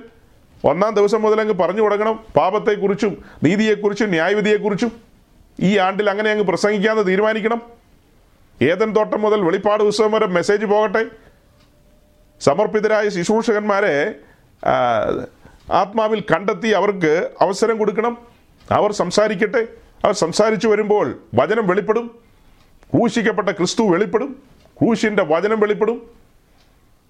കഴിഞ്ഞ ദിവസം ഞാൻ വളരെ പ്രായമുള്ളൊരു സീനിയർ ദൈവദാസനുമായിട്ട് സംസാരിക്കുകയായിരുന്നു. വടക്കേ ഇന്ത്യയിൽ പ്രവർത്തിക്കുന്ന ഒരു ദൈവദാസൻ. അദ്ദേഹം മലയാളക്കരയിൽ നിന്ന് ശുശ്രൂഷയ്ക്കായിട്ട് വളരെ വർഷങ്ങൾക്ക് മുമ്പ് വടക്കേ ഇന്ത്യയിൽ പോയതാണ്. അദ്ദേഹത്തിന്റെ ആദ്യത്തെ ശുശ്രൂഷ സ്ഥലം പറഞ്ഞപ്പോൾ തന്നെ ഞാൻ അതിശയിച്ചു പോയി വളരെ വർഷങ്ങൾക്ക് മുമ്പ്. അതായത് ഇന്നത്തെ ഛത്തീസ്ഗഡിലെ ബസ്തർ. ആ ബസ്തറിന്റെ ഒരു ഭാഗത്താണ് തന്റെ പ്രവർത്തനം ആരംഭിച്ചത്. ബസ്തർ എന്ന് പറഞ്ഞാൽ മാവോയിസ്റ്റുകളുടെ തറവാടാണ് തറവാട്. ഏ? അതായത് മാവോയിസ്റ്റ് കൺട്രിയാണ് ശരിക്കും ബസ്തർ എന്നൊക്കെ പറയുന്നത്. അത് വേറൊരു രാജ്യമാണ് ആ ഭാഗം. ആ ജഗദൽപൂർ എന്ന് പറയുന്ന ഡിസ്ട്രിക്റ്റ് അതിൽ ഉള്ള പ്രധാനപ്പെട്ട ഒരു സ്ഥലമാണ് ബസ്തർ. എനിവേ അദ്ദേഹം ഒരു പഴമക്കാരനായതുകൊണ്ട് അദ്ദേഹത്തിൽ നമുക്ക് ഒത്തിരി കാര്യങ്ങൾ കേൾക്കാനും മനസ്സിലാക്കാനും ഒക്കെ കഴിയും. അങ്ങനെ സംസാരിച്ച് സംസാരിച്ച് പോയ കൂട്ടത്തിൽ ഈ പെണ്ടക്കോസ്തിന്റെ ഒരു പഴയകാല രീതികളൊക്കെ ഞങ്ങളിങ്ങനെ സംസാരിക്കുകയായിരുന്നു. അങ്ങനെ സംസാരിച്ചു വന്നപ്പോൾ അന്നത്തെ കാലത്ത് ക്രൂശീകരണമില്ലാത്ത ഒരു പ്രസംഗമില്ല പാസ്റ്റർ എന്ന് എന്നോട് പറയുന്നത് ക്രിസ്തുവിന്റെ ക്രൂശിനെ പ്രസംഗിക്കാത്ത ഒരു കൺവെൻഷനും ഇല്ല. കൺവെൻഷനുകൾ അവസാനിക്കാറാകുമ്പോഴത്തേക്ക് യേശു ക്രിസ്തുവിന്റെ മടങ്ങി വരവ് എന്നുള്ള വിഷയം പറയാതെ ഒരു കൺവെൻഷനും അവസാനിക്കില്ലെന്ന്. അപ്പോൾ എത്ര സിസ്റ്റമാറ്റിക് ആയിട്ടാണ് ഈ സമൂഹം മുന്നോട്ട് പോയിക്കൊണ്ടിരുന്നത്? അതിനെയല്ലേ കുത്തഴിഞ്ഞ പുസ്തകം പോലെ കുത്തി കുത്തിക്കെട്ട് അഴിച്ചു കളഞ്ഞിട്ടൊരു കിതാബ് കാറ്റത്ത് ഇങ്ങനെ പിടിച്ചു കഴിഞ്ഞാൽ എങ്ങനെ ഇരിക്കും? അതിന്റെ പേപ്പറുകൾ. അതുപോലെ പറന്നുപോയൊരു സമൂഹമായിട്ട് മാറിയില്ല ഇന്ന് ഈ സമൂഹം? അതാ പറഞ്ഞേ അന്ന് വലിയ വിദ്യാഭ്യാസമോ ഗ്രീക്ക് ഹീബ്രു ഒന്നും അധികമായിട്ട് നമ്മുടെ ഇടയിൽ ഒഴുകുന്നില്ല. വലിയ സെമിനാരികളില്ല നമുക്ക്. അന്നുള്ളത് ട്രെയിനിങ് സെന്ററുകൾ മാത്രമാണ്. ട്രെയിനിങ് സെന്ററുകളിൽ വേലയ്ക്ക് ട്രെയിൻ ചെയ്യപ്പെട്ട ദൈവത്തിന്റെ ദാസന്മാർ ശുശ്രൂഷയ്ക്കായിട്ട് ഇറങ്ങി വരികയാണ്. ശരിക്കും അവർ അരയിൽ തൂർത്ത് ചുറ്റിയവരായിട്ടാണ് ഇറങ്ങി വരുന്നത്. അന്ന് ട്രെയിനിങ് സെന്ററുകളിൽ നിന്ന് പുറത്തു വരുന്നവർ ശരിക്കും അരയിൽ തൂർത്ത് ചുറ്റിയവരാണ്. അരയിൽ തൂർത്ത് ചുറ്റുക എന്ന് പറഞ്ഞാൽ എന്താ അർത്ഥം? കയ്യിലൊരു പാത്രമുണ്ട് വെള്ളവുമായിട്ട്. അരയിൽ തൂർത്തുമുണ്ട്. അതെന്താ കാണിക്കുന്നത്? അത് കാണിക്കുന്നത് ഒരു സേവന മനോഭാവമാണ് കാണിക്കുന്നത്. ശുശ്രൂഷിപ്പാൻ സേവിപ്പാൻ. ശുശ്രൂഷ സ്വീകരിക്കാനല്ല ശുശ്രൂഷിപ്പാൻ പാകത്തിനാണ് അവർ ഇറങ്ങി വരുന്നത്. സമർപ്പണത്തിലാണ് ഇറങ്ങി വരുന്നത്. അവരുടെ അധരത്തിൽ ക്രൂശിക്കപ്പെട്ടവനായ ക്രിസ്തു വെളിപ്പെടും. ക്രൂശിന്റെ വചനങ്ങൾ വെളിപ്പെടുകയാണ്. അങ്ങനെ ജനം ഒരുമിച്ചുകൂടി ഈ വചനം കേൾക്കുകയും അതിനിടയിൽ ആത്മാവിലുള്ള ആരാധന പ്രത്യാശ ഗീതങ്ങൾ കർത്താവിന്റെ വരവിനെക്കുറിച്ചുള്ള ഗീതങ്ങൾ. ചിലപ്പോൾ ഈ പ്രസംഗത്തിനിടയ്ക്കായിരിക്കും അന്നത്തെ കാലത്ത് നിമിഷ കവികൾ പാട്ടുകൾ എഴുതിയിരുന്നത്. അതൊക്കെ കേൾക്കണം നിങ്ങൾ അന്നത്തെ കാലത്ത് ഇങ്ങനത്തെ കൺവെൻഷനുകളിലും ഉപവാസ പ്രാർത്ഥനകളിലൊക്കെയാണ് പെൻഡിക്കോസിലെ പൂർവന്മാരായ കവികൾ പാട്ടുകൾ എഴുതിയിരുന്നത്. പ്രസംഗത്തിനിടയിൽ വചനം കേട്ടുകൊണ്ടിരിക്കുമ്പോൾ അവർ ആത്മാവിൽ എഴുതും. അങ്ങനത്തെ പല പാട്ടുകളുമാണ് നമ്മളിന്ന് പാടുന്നത്. അതൊരു കാലമായിരുന്നു. കാലമായിരുന്നു. പ്രസംഗം ഇങ്ങനെ പ്രസംഗിച്ച് പ്രസംഗിച്ച് ആത്മാവിൽ കത്തിക്കയറി പോകുമ്പോൾ പെട്ടെന്നായിരിക്കും ആ ആത്മാവിൽ സ്പർശിക്കപ്പെട്ട ഒരാൾ സന്ദർഭോചിതമായ പാട്ടുകളുമായിട്ട് വരുന്നത്. ആ പാട്ടുകൾ അങ്ങനെ പാടി മുഴുവിപ്പിക്കുന്നതിന് മുമ്പ് ആത്മ നിറവിലേക്ക് പോവുകയാണ്. ചിലപ്പോൾ അന്നത്തെ പ്രസംഗം പൂർത്തീകരിക്കാൻ കഴിയില്ല. അന്ന് പ്രസംഗിച്ച് പ്രാർത്ഥിച്ച് ആശീർവാദം പറഞ്ഞു പോകണമല്ലോ അതിന് സാധിക്കാതെ വണ്ണം ആത്മാവിന്റെ നദിയുടെ ഒഴുക്ക് ആരംഭിക്കുകയാണ്. അങ്ങനെ ജനം ആത്മാവിൽ സന്തോഷിച്ചിരുന്നു. ഒരു പഴയ കാലം. അതിൽ രണ്ട് കാര്യമാണ് ഞാൻ എടുത്തു പറഞ്ഞത്. നമ്മൾ ഇവിടെ പ്രസ്താവിച്ചിട്ടുള്ള വിഷയമാണത്. ആ പാസ്റ്റർ എന്നോട് പറഞ്ഞ കാര്യം നിങ്ങളുടെ ഓർമ്മയിലേക്ക് ഒന്ന് കൊണ്ടുവന്നേ. പഴയകാല പെന്തിക്കോസിൽ ക്രൂശിക്കപ്പെട്ടവനായി ക്രിസ്തുവിനെ നിരന്തരം പ്രസംഗിച്ചിരുന്നു. അത് ഒരു ദിവസം കൊണ്ടൊന്നും പറഞ്ഞാൽ തീരുന്ന കാര്യമല്ലെന്നേ. അതിന് വലിയ ആഴങ്ങളുണ്ട്. കേട്ടവർ കേട്ടവർ പിന്നെയും പുതുതായിട്ട് ആൾക്കാർ കേൾക്കാൻ വരികയല്ലേ? അതുകൊണ്ട് ഇത് നിരന്തരം പറഞ്ഞുകൊണ്ടിരിക്കുകയാണ്. അതേസമയം പ്രസംഗങ്ങൾ പോയി അവസാനിക്കുന്ന എവിടെയാ? കർത്താവിന്റെ മടങ്ങിവരവിനോടുള്ള ബന്ധത്തിലാണ് നമ്മൾ ഈ കാര്യം എങ്ങനെയാണ് സമാഗമന കൂടാരത്തിൽ പറഞ്ഞത്? വാതിൽ തുറന്നാൽ ആദ്യം യാഗപീഠം. വാതിൽ തന്നെ എന്താ? സുവിശേഷം. സുവിശേഷം മറനീക്കി മറനീക്കി പുറത്തു കൊണ്ടുവരുന്ന ക്രൂശിക്കപ്പെട്ടവനായ ക്രിസ്തുവിനെയാണ്. വീണ്ടെടുപ്പുകാരനെയാണ്. അതായത് നമ്മെ വീണ്ടെടുക്കാൻ വന്ന മഷിയായെ. അപ്പോൾ വീണ്ടെടുക്കാൻ വന്ന മഷിയായിൽ പ്രസംഗം ആരംഭിക്കുകയാണ്. അങ്ങ് പെട്ടകത്തിലേക്ക് ചെല്ലുമ്പോൾ നമ്മൾ എന്താ പറഞ്ഞത്? വേഗം വരുന്നവനായ മണവാളനെ ചൂണ്ടിക്കാണിച്ചുകൊണ്ടാണ് പ്രസംഗം അവസാനിപ്പിക്കുന്നത്. വേഗം വരുന്നവനായ മണവാളൻ നമ്മെ അതിപരിശുദ്ധ സ്ഥലത്തിന്റെ അനുഭവത്തിലേക്ക് തന്റെ ഭവനത്തിലേക്ക് നിരന്തരം നിരന്തരം ക്ഷണിച്ചുകൊണ്ടിരിക്കുകയാണ്. നിരന്തരം. അവൻ അവിടെ നിന്ന് പറയുകയാണ് ഇതാ ഞാൻ വേഗം വരുന്നു. ഇതാ ഞാൻ വേഗം വരുന്നു. തൊട്ടപ്പുറേ വിശുദ്ധ സ്ഥലത്തിരിക്കുന്ന അവന്റെ മണവാട്ടി നിയുക്ത മണവാട്ടി. യെസ് ഏ വിശുദ്ധ സ്ഥലത്ത് പാർക്കുന്ന അവന്റെ നിയുക്ത മണവാട്ടി ആ സ്വരം നിരന്തരം കേട്ടുകൊണ്ടിരിക്കുക. ഇതാ ഞാൻ വേഗം വരുന്നു എന്ന്. അതാണ് അവർക്ക് ക്ഷീണമില്ലാത്തത് അതാണ് അവർക്ക് മടുപ്പില്ലാത്തത്. എവർക്ക്? വിശുദ്ധ സ്ഥലത്തിരിക്കുന്നവർക്ക്. എന്ന് പറഞ്ഞാൽ വിശുദ്ധ ജീവിതം കാത്തു സൂക്ഷിക്കുന്നവർ നിരന്തരം ക്രിസ്തുവിന്റെ വിശുദ്ധിയിൽ മറഞ്ഞിരിക്കുന്നവർ. നമ്മുടെ വിശുദ്ധി എന്ന് പറയുന്നത് ക്രിസ്തുവാണ്. ക്രിസ്തുവിൽ മറഞ്ഞിരിക്കുകയാണ്. വിശുദ്ധ സ്ഥലത്തിന്റെ അനുഭവത്തിൽ നാം ആ വിശുദ്ധിയിൽ ഇരിക്കുമ്പോൾ നിശ്ചയമായ ആ സ്വരം ഇങ്ങനെ മുഴങ്ങിക്കൊണ്ടിരിക്കുകയാണ്. പ്രതിസന്ധികളിലൂടെയും പ്രതികൂലങ്ങളിലൂടെയും രോഗത്തിലൂടെയും വലിയ പ്രതികൂലങ്ങളിലൂടെയും കൊടുങ്കാറ്റുകളുടെ അനുഭവങ്ങളിലൂടെയും ഒക്കെ കടന്നു പോകുമ്പോഴും ഒരു മൃദുസ്വരം ഇങ്ങനെ മുഴങ്ങിക്കൊണ്ടിരിക്കുകയാണ്. ഇതാ ഞാൻ വേഗം വരുന്നു ഇതാ ഞാൻ വേഗം വരുന്നു നമ്മെ ചേർക്കുവാൻ. ഏ? ആ തിരശീലയ്ക്കപ്പുറം അതിപരിശുദ്ധ സ്ഥലത്തിന്റെ അനുഭവമല്ലേ? അങ്ങനെ ആ കാഹളനാദം കേട്ട് നാം അവനോടുകൂടെ മേഘങ്ങളിൽ എടുക്കപ്പെടുകയാണ്.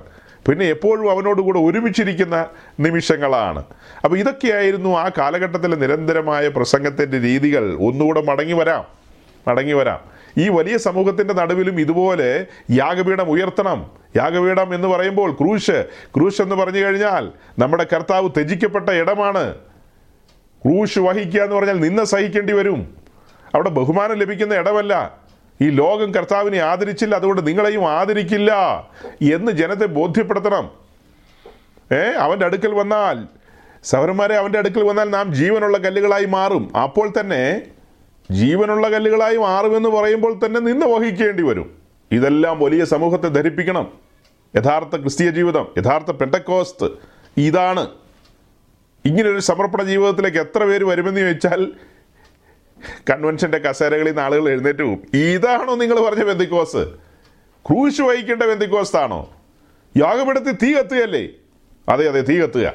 അങ്ങോട്ടാണോ ഞങ്ങളെ വിളിക്കുന്നത്? അതെ വരിക ക്രൂശിക്കപ്പെടുക. ഈ കൺവെൻഷന്റെ തീം അതാണ് നീ വരിക ക്രൂശിക്കപ്പെടുക. അങ്ങനെയാണ് ഞങ്ങൾ വരുന്നില്ല.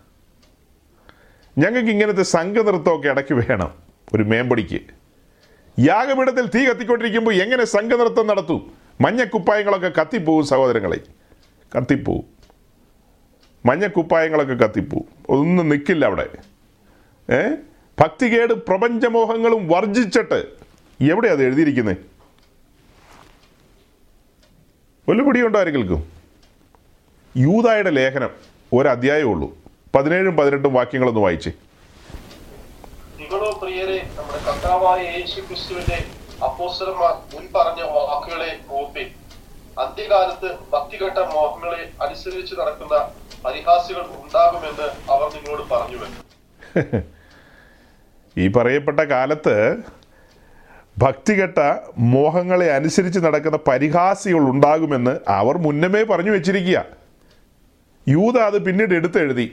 അപ്പസ്വലന്മാർ പറഞ്ഞു വെച്ചതിന് ശേഷം ചില കാലങ്ങൾക്ക് ശേഷം യൂത ലേഖനം എഴുതുമ്പോൾ യൂത ആ കാര്യങ്ങളെ പറയുകയാണ് എന്താ പറഞ്ഞത്?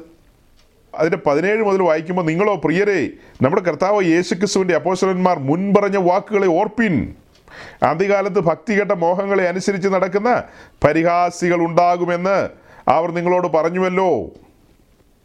അപ്പം ഇത്തരക്കാരെ കുറിച്ച് താഴേക്ക് കുറേ കാര്യങ്ങളെ പറയുന്നുണ്ട്. എന്നിട്ട് അതിന്റെ ഇരുപത്തൊന്നാം വാക്യത്തിൽ വരുമ്പോൾ നിങ്ങൾ നിങ്ങളെ തന്നെ സൂക്ഷിപ്പിൻ എന്നൊരു പദമുണ്ട്. നിങ്ങൾ നിങ്ങളെ തന്നെ സൂക്ഷിപ്പിന്ന് അപ്പോൾ ഇത്രയും കാര്യങ്ങളൊക്കെ സംഭവിക്കുമ്പോൾ ഒത്തിരി കാര്യങ്ങൾ നടക്കുന്നുണ്ട് സഹോദരങ്ങളെ ചുറ്റോട് ചുറ്റും. ഒത്തിരി കാര്യങ്ങൾ. ഭക്തികേടാണ് ഭക്തികേടാണ്. ഈ ഭക്തികേടിനെ കുറിച്ച് രണ്ട് തിമത്തിയോസിന്റെ ലേഖനം മൂന്നാം അധ്യായത്തിലുണ്ട്. നമുക്കറിയാവുന്ന ഒരു കാര്യമാണ്. അന്ത്യകാലത്ത് ദുർഘട സമയങ്ങൾ വരുമെന്ന് പറഞ്ഞ് താഴേക്ക് വന്നതിന്റെ അഞ്ചാം വാക്യത്തിലേക്ക് വരുമ്പോൾ അവിടെ എഴുതിയിരിക്കുന്നത് ഭക്തിയുടെ വേഷം ധരിക്കുന്നു എന്ന് എന്നിട്ട് അതിന്റെ ശക്തിയെ ത്യജിക്കുമെന്ന്. ഭക്തിയുടെ വേഷം ധരിച്ച് അതിന്റെ ശക്തിയെ ത്യജിക്കുമെന്ന്. രണ്ട് തിമത്തിയോസ് മൂന്നിന്റെ അഞ്ചും കൂടെ ഒന്ന് വായിച്ചേ. ഭോഗപ്രിയരായി ഭക്തിയുടെ വേഷം ധരിച്ച് അതിന്റെ ശക്തി ത്യജിക്കുന്നവരുമായിരിക്കും. അങ്ങനെയുള്ളവരെ വിട്ടൊഴിയുക അല്ലാതെ വേറെ ഇപ്പം മരുന്നൊന്നുമില്ല. ആരെയും തൂക്കിക്കൊല്ലാനൊന്നും നമുക്ക് വകുപ്പില്ല. ഭക്തികേടും പ്രപഞ്ചമോഹങ്ങളുമായിട്ട് നടക്കുന്ന ആളുകളെ വിട്ടൊഴിയാന്നേ മാർഗമുള്ളൂ അവർ ഭക്തിയുടെ വേഷം ധരിക്കുകയാണ്. അപ്പോൾ ഈ ഇങ്ങനെയുള്ള കൺവെൻഷനുകളിലൊക്കെ അന്ത്യകാല അഭിഷേകത്തിന്റെ പാട്ടൊക്കെ പാടി സ്വാഭാവികമായിട്ട് അവിടെ ഒരു വൈകാരികത ഉണ്ടാവും വൈകാരികത അതിവൈകാരികത ഉണ്ടാവും ആളുകളൊന്ന് ഇളകും കുറച്ച് പേര് മുമ്പോട്ട് വരും. സ്റ്റേജിൽ നിൽക്കുന്ന പുള്ളി ചിലപ്പോൾ താഴേക്ക് ഇറങ്ങി ചെല്ലും. അങ്ങനെ ഒന്ന് പ്രാർത്ഥിക്കും. അപ്പോൾ കുറച്ച് പേര് ചില അനിവാശയൊക്കെ പറയും. സഹോദരങ്ങൾ ഈ പറയുന്ന അന്യഭാഷകൾ പലതും ആത്മാവിലൊന്നുമല്ല. ഇനി ആത്മാവിൽ പറയുന്ന അന്യഭാഷകളാണെങ്കിൽ ആ ഭാഷ കൊണ്ട് അവിടെ അവസാനിക്കുകയാണ്. അത് ദൈവശക്തിയായി പരിണമിക്കുന്നില്ല. അവിടെ ദൈവശക്തിയുടെ വ്യാപാരമില്ല. ദൈവശക്തിയായി പരിണമിച്ചാൽ അവർക്ക് പാപത്തോട് വെറുപ്പ് തോന്നും. സഭാരാഷ്ട്രീയം കളിക്കുന്ന ആൾക്കാർ അവിടെ ഇരിക്കുന്ന ഏറിയ പങ്കും. അവിടുത്തെ പ്രധാനിയായ മഹാപുരോഹിതൻ ഇരിക്കുന്ന പുള്ളിയും സഭാരാഷ്ട്രീയത്തിന്റെ മുടിയൂടാ മന്നന. അപ്പം ഞാനിതെങ്ങനെയാണ് പറയുന്നതെന്ന് ചോദിച്ചാൽ ഞാൻ അദ്ദേഹത്തിന്റെ വലങ്കൈയായിട്ട് നടന്നയാളാണ് ഒരു കാലത്ത്. ഹലോ ഞാൻ അദ്ദേഹത്തിന്റെ വലങ്കൈയായിട്ട് നടന്നതാണ്. അപ്പോൾ അതുകൊണ്ട് അതിന്റെ പരിപാടിയൊക്കെ ഏത് രീതിയിൽ എങ്ങനെയാണെന്നൊക്കെ എനിക്ക് തിരക്കേടില്ലാത്ത നിലയിൽ അറിയാം. അറിയാവുന്നതുകൊണ്ടാണ് പറയുന്നത്. എനിക്ക് മാനസാന്തരം ഉണ്ടായി ഞാൻ ജീവനും കൊണ്ട് ഓടി രക്ഷപ്പെട്ടു അത്ര തന്നെ. ആ കൂട്ടത്തിൽ നിന്നായിരുന്നു ഞാനും ഈ മഞ്ഞ ഡാൻസിന്റെ കൂട്ടത്തിൽ മഞ്ഞയായി പോയേനെ. ഏ? നമ്മുടെ എബിയൊക്കെ ന്യൂസിലാൻഡിൽ ഇരിക്കുന്നതുകൊണ്ട് ഭാഗ്യം ഇപ്പം നാട്ടിലായിരുന്നെങ്കിൽ എബി ആ കൂടെ പോയി മഞ്ഞക്കാരുടെ കൂട്ടത്തിൽ നൃത്തം ചെയ്യേണ്ട ആളാ. ഏ ന്യായമായിട്ട് നൃത്തം ചെയ്യേണ്ട ആളാ. പക്ഷേ കൃപയാൽ ന്യൂസിലാൻഡിൽ എത്തപ്പെട്ടതുകൊണ്ട് മഞ്ഞ നൃത്തങ്ങളിൽ അകപ്പെട്ടില്ല.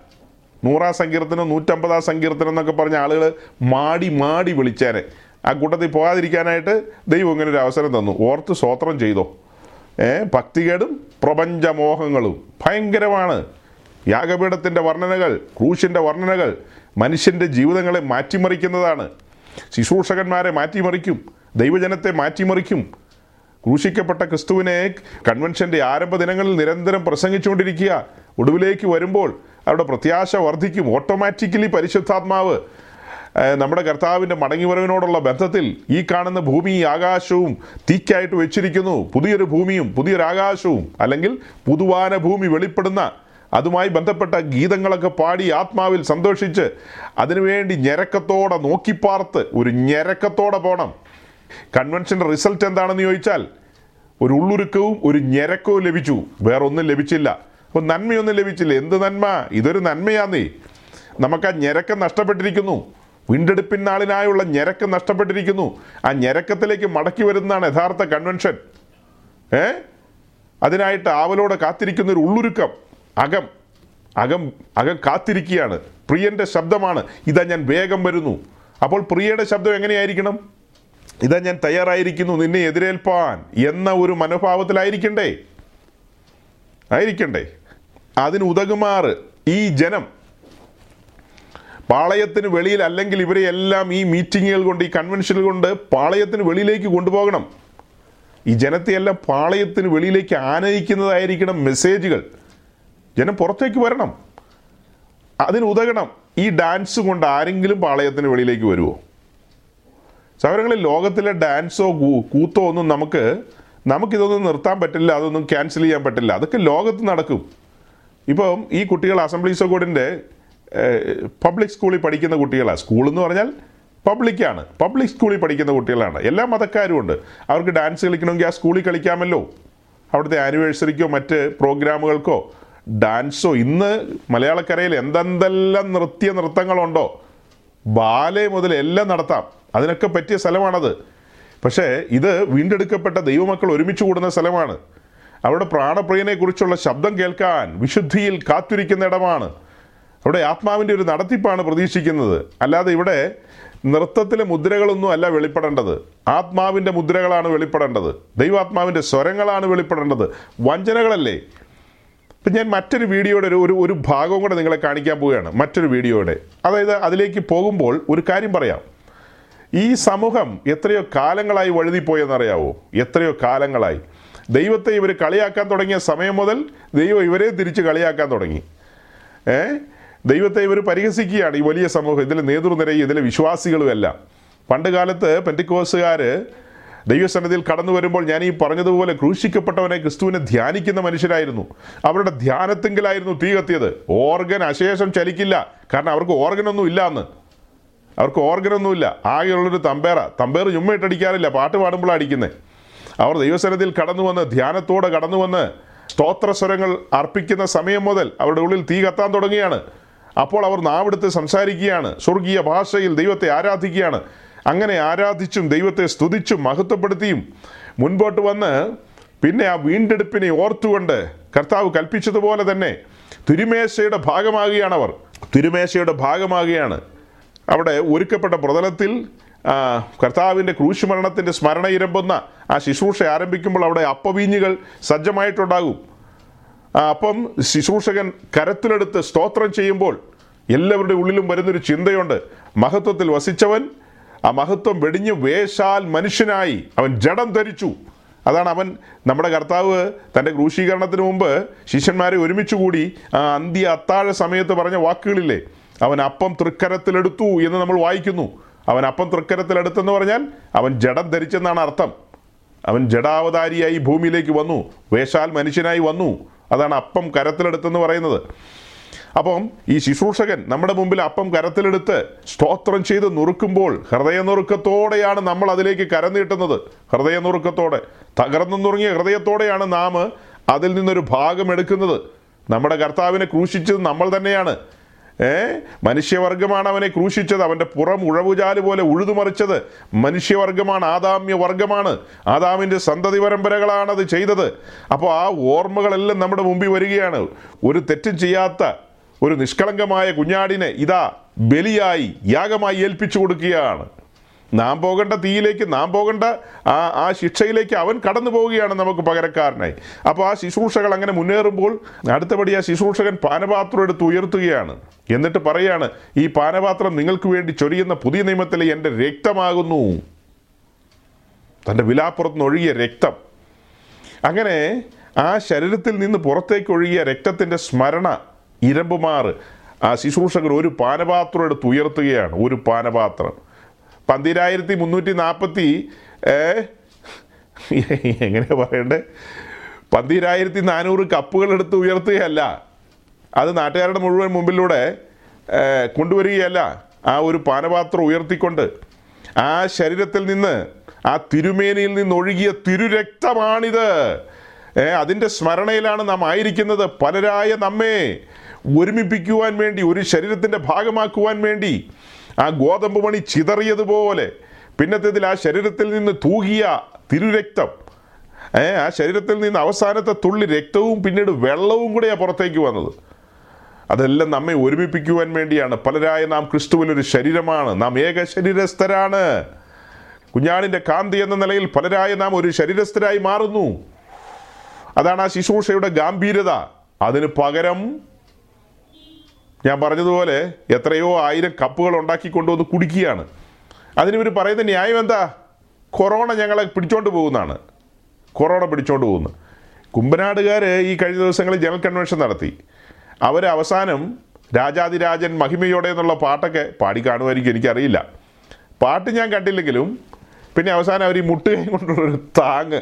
നിങ്ങൾ ആരെങ്കിലും അടുത്തുണ്ടായിരുന്നെങ്കിൽ നമുക്കൊന്ന് താങ്ങി നോക്കായിരുന്നു. ഏ? നമ്മുടെ ഉദ്ദേശിമാരെയൊക്കെ അടുത്ത് കിട്ടുകയായിരുന്ന ഒരു താങ്ങ് താങ്ങാമായിരുന്നു. മുട്ടുകൈ കൊണ്ട് ഇങ്ങനെ കൂട്ടി മുട്ടിക്കുകയാണ് അതെന്തിനാണെന്നറിയാവോ കൊറോണ വരാതിരിക്കാൻ. ഈ ഭാഗമൊന്നും തൊടുന്നില്ല. ഇവിടെ ഒന്നും കവറിങ് ഇല്ലല്ലോ. ഇവിടെയൊക്കെ തൊട്ട് കഴിഞ്ഞാൽ എങ്ങാനും എന്റെ ദൈവമേ കൊറോണ കയറി പിടിച്ച് ചത്തുപോയാലോ? അതുകൊണ്ട് ഈ ഉടുപ്പുള്ള ഭാഗം ഏ? സ്ത്രീകൾക്ക് ഇവിടെ അങ്ങനെ ഉടുപ്പില്ല. അവർ അവരെ സംബന്ധിച്ച് പുരുഷന്മാർ ഈ ഷർട്ട് ഇടുന്നതുകൊണ്ടാണ് ഇവിടം വരെ ഇറങ്ങി വരുന്നത്. അപ്പോൾ സ്ത്രീകളൊക്കെ ഏത് നരകത്തിൽ പോയാലും കുഴപ്പമില്ല എന്നുള്ളതായിരിക്കും അവർ ചിന്തിക്കുന്നത്. എന്തു ആകട്ടെ അപ്പോൾ ഇങ്ങനെ മുട്ടുകൊണ്ടുള്ള ഒരു ഊന്നൽ പരിപാടി അതായിരുന്നു അവിടെ നടത്തിയത്.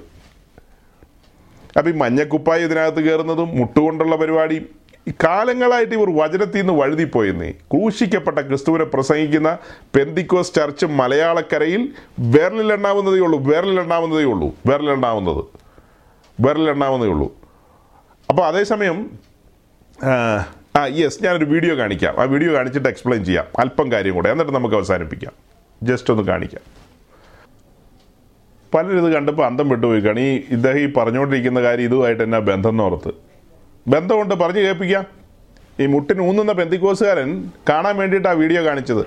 ഇതുപോലെ പല വീഡിയോ നമ്മുടെ കയ്യിലുണ്ട്. ഇത് ഒരു പന്ത് കളി ടീമിന്റെയാണ് ഒരു ഫുട്ബോൾ ക്ലബിന്റെ ഒരു സെലിബ്രേഷനാണ് ആ സെലിബ്രേഷനിൽ കേരളത്തിൽ വെച്ച് നടന്നൊരു സെലിബ്രേഷന്റെ വീഡിയോ കണ്ണിപ്പെട്ടതാ ഇപ്പോഴല്ല ഈ കൊറോണ കത്തി നിന്ന സമയത്താണ് എന്റെ മുമ്പിൽ അങ്ങനെ ഒരു വീഡിയോ വന്നത്. യൂട്യൂബിൽ ഇങ്ങനെ സെർച്ച് ചെയ്ത് പോയ കൂട്ടത്തിൽ കണ്ടൊരു വീഡിയോ അന്ന് ഞാൻ ആ വീഡിയോ സൂക്ഷിച്ചു വെച്ചു. ഇത് റീസെന്റ് ആയിട്ടുള്ളതാണ് അന്നത്തെ വീഡിയോകൾ നടുക്ക ഉളവാക്കുന്ന വീഡിയോകൾ കൊറോണ ഇവിടെ കത്തി നിൽക്കുക. പെന്തിക്കോസുകാരായ പെന്തിക്കോസുകാരെല്ലാം കൊട്ടക്കടി കിടക്കുന്ന കാലം. ആ സമയത്താണ് ഇവരുടെ ബർത്ത്ഡേ സെലിബ്രേഷനിൽ ഒരാൾക്ക് ഒരു ഒരു കേക്കിന്റെ പീസ് കൊടുക്കുന്നു. അത് കഴിഞ്ഞിട്ട് അടുത്ത ആൾക്ക് അത് അവരുടെ കോച്ചുമാരൊക്കെയാണ് അവരുടെ പ്ലെയേഴ്സാണ്. ഓരോരുത്തർക്കും ഓരോരുത്തർക്കും ഇങ്ങനെ കൊടുക്കുന്നു. ആ കേക്കിൽ നിന്ന് തന്നെ അവരിങ്ങനെ കടിച്ച് കടിച്ച് പോവുകയാണ്. അവരുടെ സ്നേഹം അവരുടെ ആ ഒരു ഇന്റിമസി അതൊക്കെ കാണിക്കാനായിരിക്കാം. എനിക്കറിയില്ല. അതിൽ യൂറോപ്പിലെ പല രാജ്യക്കാരുണ്ടെന്നേ അതിനകത്ത്. ഏഷ്യ വൻകരയിലെ പലരും ഉണ്ട് അതിനകത്ത്. യൂറോപ്പിലെ പലരും ഏഷ്യയിലെ പലരും അതിനകത്തുണ്ട്. ആഫ്രിക്കക്കാർ അതിനകത്തുണ്ടോയെന്ന് എനിക്കറിയില്ല.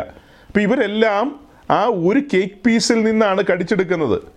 കൊറോണ അന്നേരം ഇവിടെ വട്ടമിട്ട് പറക്കുന്ന സമയമാണ് കുമ്പനാടുകാരനും ഈ പുനലൂക്കാരനും ഇവമാരെ ഈ ഉപദേശിമാരെ ഇത് കാണിക്കേണ്ടതാണ്. ദൈവസഭയെ മുടിപ്പിച്ച് കളഞ്ഞവന്മാരെ എല്ലാം കാണിക്കേണ്ടതാണ്. എല്ലാം ബുദ്ധിയിലാണ് ചിന്തിക്കുന്നത്. ബുദ്ധിയിൽ മരണഭയമാണ് എല്ലാ പുള്ളികൾക്കും. എല്ലാ പുള്ളികൾക്കും മരണഭയമാണ്. പക്ഷെ ഇവർക്കൊന്നും മരണഭയം ഇല്ലേ അപ്പോൾ ഇവരാരും കൈമുട്ട് വെച്ച് കുത്തുന്നില്ലല്ലോ അവിടെ. ഇവരെല്ലാം വട്ടം കൂടി നിന്നിട്ട് ആ കാര്യം ചെയ്യുമ്പോൾ ഇവർക്ക് ചത്തുപോകുന്നുള്ള പേടിയൊന്നുമില്ലേ? ഇവരുടെ ഉള്ളിൽ വചനമാകുന്ന വിത്ത് വന്നിട്ടുണ്ടോ? ഇവർ പരിശുദ്ധാത്മാവിനെ പ്രാപിച്ചവരാണോ? ഇവരുടെ കയ്യിൽ ബൈബിളല്ലോ ഉണ്ടോ? എന്നിട്ടും ഇവർ എത്ര ധൈര്യത്തോടെയാണ് ആ ഒരു കേക്ക് പീസിൽ നിന്ന് കടിക്കുന്നതും കുടിക്കുന്നതും ഒക്കെ? അതെല്ലാം ഉണ്ട്. അതെല്ലാം പിന്നെയുണ്ട്. ശരിക്കും ഇപ്പം ഇത് പറഞ്ഞാൽ നിങ്ങൾക്ക് ആർക്കും എറിക്കില്ലെന്ന് എനിക്കറിയാം. കാരണം നമ്മുടെ ഇടയിൽ അങ്ങനെ കൊറോണയുടേതായ ഒരു ഭയ നിമിഷങ്ങളൊന്നും ഇപ്പം ഇല്ല. അതേസമയം ഇതിന്റെ പീക്ക് സമയം ഉണ്ടായിരുന്നു. ആ പീക്ക് സമയത്ത് ആ സമയത്ത് ഇവർ ഇവരുടെ ആ സെലിബ്രേഷന്റെ ആ വീഡിയോ കാണിക്കണമായിരുന്നു നമ്മളെല്ലാം മാളത്തിലിരുന്ന് സൂ മീറ്റിംഗ് പ്രസംഗിച്ചുകൊണ്ടിരുന്ന ഒരു സമയമുണ്ടല്ലോ മാളത്തിലിരുന്ന്. അന്നേരം ഇവർ എറണാകുളത്തൊരു പ്രമുഖ ഹോട്ടലിൽ ഒത്തുകൂടിയിട്ട് ഈ പറയപ്പെട്ട നിലയിൽ അവരവിടെയായിരിക്കും താമസിക്കുന്നത് അവർ ആ അവർ സെലിബ്രേറ്റ് ചെയ്യാണ്. ബർത്ത്ഡേ സെലിബ്രേഷൻ അതിനകത്ത് ഞാൻ നോക്കുമ്പോൾ ആഫ്രിക്കക്കാരൻ വരെയുണ്ട്. പല വൻകരയിലുള്ള ആൾക്കാർ അതിനകത്തുണ്ട്. അവരെല്ലാം അതിന്റെ ഭാഗമാകുന്നു. എന്നിട്ട് പെന്തിക്കോസുകാരൻ അഞ്ചാറ് കപ്പ് കൊടുത്ത് മോന്തിയിട്ട് അതുകൊണ്ട് നിനക്ക് എന്ത് ആത്മീയ വർധന ഉണ്ടായി? എന്ത് ആത്മീയ വർധന ഉണ്ടായി? എന്ത് വെളിപ്പാട് ലഭിച്ചു? ഇങ്ങനെ കുടിച്ചിട്ട്? എന്നിട്ടും എല്ലാ അറ്റാക്കും വന്ന് ചാകുന്നുണ്ടല്ലോ. എത്ര ഉപദേശിമാരാ അമ്പതിലും അറുപതിലും ഒക്കെ തീർന്നു പോകുന്നത്? വളരെ ഹൈജീനിക്കായിട്ട് ചിന്തിക്കുന്നു അങ്ങനെയൊക്കെ ചെയ്തിട്ടും പ്രമാണത്തിൽ നിന്ന് അകന്നു പോവുകയാണെന്നേ. പ്രമാണത്തിൽ നിന്ന് അകന്നു പോവുക പ്രമാണത്തിൽ നിന്ന് അകന്നു പോവുക ദൈവത്തെ പ്രസാദിപ്പിക്കുന്നു എന്നാണ് പലരും ചിന്തിക്കുന്നത്. ദൈവത്തെ എങ്ങനെ പ്രസാദിപ്പിക്കാനാണ് ഇതിലൂടെ? ദൈവത്തെ പ്രസാദിപ്പിക്കുന്ന ഒരു രീതിയല്ല ഇത്. ദൈവത്തിൽ നിന്ന് അകന്നു പോവുകയാണ്. ഈ കാണുന്ന ഇന്നത്തെ നേതൃനിരയിലുള്ള പല ആൾക്കാർക്കും പല പ്രിയപ്പെട്ടവർക്കും പല കാര്യങ്ങളും മറഞ്ഞിരിക്കുകയാണ്. പല കാര്യങ്ങളും മറിഞ്ഞിരിക്കുകയാണ്. പലതും വെളിപ്പെട്ട് കിട്ടുന്നില്ല. പണ്ടെന്നോ അറിഞ്ഞതായ കാര്യങ്ങളെ വെച്ചിട്ട് കാര്യങ്ങളെ ഇങ്ങനെ മുന്നോട്ട് കൊണ്ടുപോകുന്നു എന്നുള്ളതല്ലാതെ കാര്യങ്ങളെ വെളിപ്പെട്ട് കിട്ടുന്നില്ല. വെളിപ്പെട്ട് കിട്ടുന്നുണ്ടെങ്കിൽ നൂറാം സങ്കീർത്തനോ നൂറ്റമ്പതാം സങ്കീർത്തനോ എന്തുകൊണ്ട് അവർക്ക് വെളിപ്പെട്ട് കിട്ടുന്നില്ല? ഈ വലിയ സമൂഹത്തെ എന്തുകൊണ്ട് ഈ ശുശ്രൂഷകന്മാർ അത് പഠിപ്പിക്കുന്നില്ല? നിങ്ങൾ എത്ര പേര് എത്രയോ ദൈവദാസന്മാരുമായി ബന്ധപ്പെട്ട് നിൽക്കുന്നവരാ? നിങ്ങൾ എത്ര പേര് നൂറാം സങ്കീർത്തനോ നൂറ്റി എൺപതാം സങ്കീർത്തനത്തിന്റെയും പ്രസക്തി ഈ- പറയപ്പെട്ട നിലയിൽ ഈ ശുശ്രൂഷകന്മാർ ഇത് കേട്ടിട്ടുണ്ട്? ഞാൻ കേട്ടിട്ടില്ല സഹോദരങ്ങളെ. ഞാൻ ഈ ശുശ്രൂഷയ്ക്ക് ഇറങ്ങുന്നവരെ കേട്ടിട്ടില്ല. എന്റെ മുമ്പിലുള്ളത് നൂറും ഇരുന്നൂറ്റമ്പത് നൂറ്റമ്പത് സങ്കീർത്തനത്തിൽ പറയുന്ന പോലെ നൃത്തവും വാദ്യോപകരണങ്ങളും മാത്രമേ ഉള്ളൂ. അത് തരംതിരിച്ച് എന്റെ എന്റെ എന്റെ എന്റെ ചിന്താമണ്ഡലത്തിൽ ഒരിക്കലും വന്നിട്ടില്ല. ഒരിക്കലും വന്നിട്ടില്ല. നമ്മൾ വേദപുസ്തകത്തിലേക്ക് നോക്കുമ്പോൾ വേദപുസ്തകത്തിൽ നൃത്തം ചെയ്തെന്ന് കാണുന്നു. യേസ് നൃത്തം ഉണ്ട് അപ്പോൾ വാദ്യോപകരണങ്ങൾ വായിച്ച കാര്യം കാണുന്നു. അതിന്റെ സന്ദർഭം അത് എവിടെ വെച്ചാണ് ഏത് കാലത്താണ് ആരാണ് വായിച്ചത് ഇതൊന്നും ചിന്തിക്കുന്നില്ല നമ്മൾ നമുക്കാരും പൊരുൾ തിരിച്ചു തരുന്നില്ലെന്നേ. നമുക്ക് പൊരുൾ തിരിച്ചു തരുന്നില്ല. പൊരുൾ തിരിച്ചു തരാത്തതുകൊണ്ടല്ലേ മണ്ടത്തരങ്ങൾ ചെയ്യുന്നത്?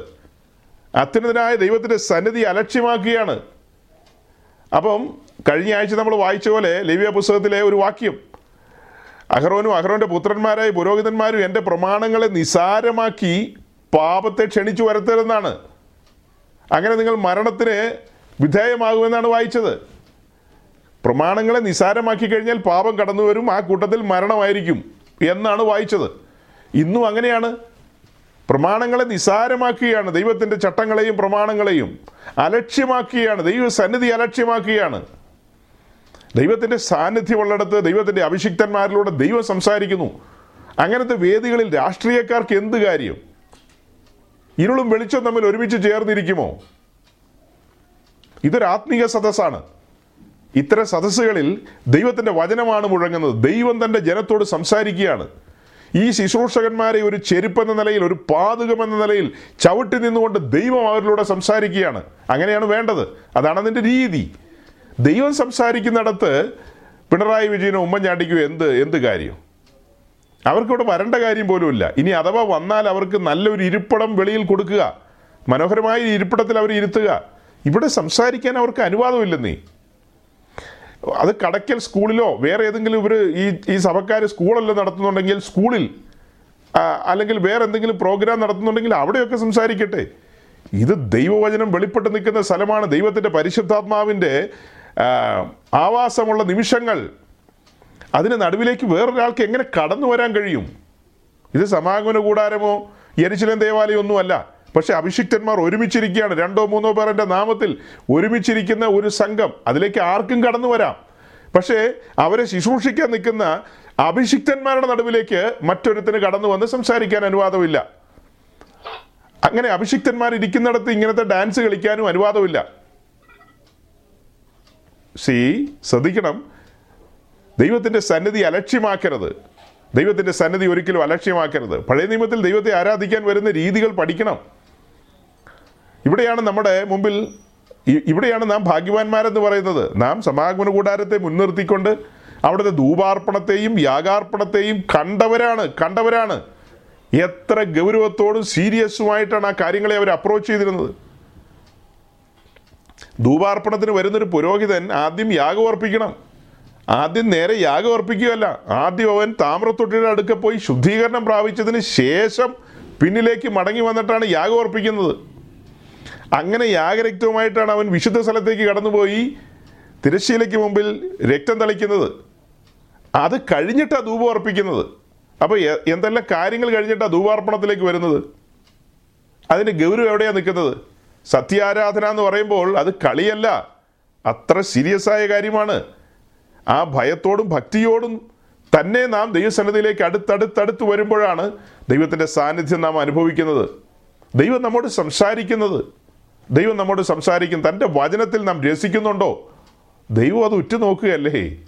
തന്റെ വചനത്തിൽ നാം രസിക്കുന്നുണ്ടോ എന്ന് അവിടെ നിന്ന് ഉറ്റുനോക്കുന്നുണ്ട്. നമ്മുടെ ശ്രദ്ധ എന്തിലാണ്? ഏ? ഇത്രയും കാര്യങ്ങൾ പഠിച്ചവരാണല്ലോ നാം. നമുക്ക് ഇരുപത്തിയേഴാം സങ്കീർത്തനം തുറക്കാം. അതിന്റെ നാലാം വാക്യം ഒന്ന് വായിക്കാം. ഞാൻ യഹോവയുടെ ഒരു കാര്യം അപേക്ഷിച്ചു. അത് തന്നെ ഞാൻ ആഗ്രഹിക്കുന്നു. യഹോവയുടെ മനോഹരത്വം കാണുവാനും അവന്റെ മന്ദിരത്തിൽ ധ്യാനിപ്പാനും എന്റെ ആയുഷ്കാലമൊക്കെ ഞാൻ യഹോവയുടെ ആലയത്തിൽ പാർക്കേണ്ടതിനും തന്നെ കണ്ടില്ലേ സങ്കീർത്തനക്കാരന്റെ ആഗ്രഹമാണ് കാണുന്നത്. ഞാൻ യഹോയുടെ ഒരു കാര്യം അപേക്ഷിച്ചു. അത് തന്നെ ഞാൻ ആഗ്രഹിക്കുന്നു. നമ്മൾ അപേക്ഷിക്കുന്നതും നമ്മൾ ആഗ്രഹിക്കുന്നതും എന്താണെന്നുള്ളത് ദൈവം ഉറ്റുനോക്കുന്നുണ്ട്. നമ്മൾ അപേക്ഷിക്കുന്നതും നമ്മൾ ആഗ്രഹിക്കുന്നതും. ഇവിടെ രണ്ടും ഒരേ കാര്യം തന്നെയാണ് എന്താ ആഗ്രഹിച്ചത്? യഹോവയുടെ മനോഹരത്വം കാണുവാനും അവന്റെ മന്ദിരത്തിൽ ധ്യാനിപ്പാനും എന്റെ ആയുഷ്കാലമൊക്കെയും ഞാൻ യഹോവയുടെ ആലയത്തിൽ പാർക്കേണ്ടതിന് തന്നെ. എന്ന് പറഞ്ഞാൽ ദൈവസാന്നിധ്യത്തിൽ ആയുഷ്കാലം മുഴുവനും വസിക്കുന്ന കാര്യമാണ് ഇവിടെ പറയുന്നത്. ആയുഷ്കാലം മുഴുവനും യഹോവയുടെ സന്നദ്ധിയിൽ പാർക്കേണ്ടതിന്. ഇതിനോട് ചേർത്ത് യശയാ പ്രവാചന്റെ പുസ്തകത്തിൽ ഒരു വാക്യമുണ്ട്. സെയിം ലീവിയ പുസ്തകത്തിലൊരു വാക്യമുണ്ട്. യഹോവയുടെ സന്നിധിയിൽ ആയുഷ്കാലം മുഴുവനും പാർക്കേണ്ടതിന്. അതിനാണ് നമ്മെ വിളിച്ചിരിക്കുന്നത്. യഹോവയുടെ സന്നിധി എങ്ങനെ നമുക്ക് അലക്ഷ്യമാക്കാൻ കഴിയും? നിങ്ങൾക്ക് തർക്കമില്ലെന്നാണ് എന്റെ ചിന്ത. ഈ വാക്യത്തിൽ വളരെ കൃത്യമായിട്ടാണ് എഴുതിയിരിക്കുന്നത്. എന്റെ ആയുഷ്കാലമൊക്കെയും പത്ത് വർഷത്തിന്റെ കാര്യമല്ല. എന്റെ ആയുഷ്കാലമൊക്കെയും ഞാൻ യഹോവയുടെ ആലയത്തിൽ പാർക്കേണ്ടതിന് തന്നെ. നമ്മളതെങ്ങനെ പറയും? നാമാണ് യഹോവയുടെ ആലയം. എന്ന് പറഞ്ഞാൽ യഹോവയുടെ സന്നിധിയിൽ യഹോവയുടെ സാന്നിധ്യത്തിൽ വസിക്കുന്ന കാര്യമാണ് നമ്മൾ പറയുന്നത്. അവന്റെ സാന്നിധ്യത്തിൽ വസിക്കുന്ന കാര്യം. നിരന്തരം ആ സാന്നിധ്യത്തിൽ തന്നെ തുടരുന്ന കാര്യം. ആ സാന്നിധ്യത്തിൽ തുടരുമ്പോൾ പിതൃപുത്ര പരിശുദ്ധാത്മാവാം ത്രിയേക ദൈവം. ആ ദൈവത്തെക്കുറിച്ച് യശയാവ് പറയാണ് ദഹിപ്പിക്കുന്ന അഗ്നി എന്ന്. നിത്യദഹനം എന്നാണ് പറയുന്നത്. യശയാവ് പറഞ്ഞത് നിത്യദഹനമെന്ന് എബ്രായ ലേഖനത്തിലേക്ക് വരുമ്പോഴാണ് ദഹിപ്പിക്കുന്ന അഗ്നി എന്ന് നമ്മൾ കാണുന്നത്. ആ നിത്യദഹനങ്ങളുടെ അടുക്കൽ പാർക്കുമ്പോൾ നമുക്ക് ഇങ്ങനത്തെ കാര്യങ്ങൾ ചെയ്യാൻ കഴിയില്ല സഹോദരങ്ങളെ. ഇങ്ങനത്തെ കാര്യങ്ങളിലേക്ക് വഴിമാറാൻ കഴിയില്ല. ഞാൻ എന്റെ വാക്കുകൾ ചുരുക്കിയാണ്. ചുരുക്കി പറഞ്ഞാൽ ഇന്ന് കാണുന്ന ഈ സമൂഹങ്ങൾ ന്യൂ ജനറേഷൻ പെന്തിക്കോസ് പണത്തിന്റെ പിറകെ അവർ അങ്ങനത്തെ ഒരു മാമോനെ കൂട്ടുപിടിച്ച് വേറെ ആത്മാവിനാൽ അത് അത് അങ്ങനെ ഒരു വലിയ കൂട്ടം പോകുന്നു.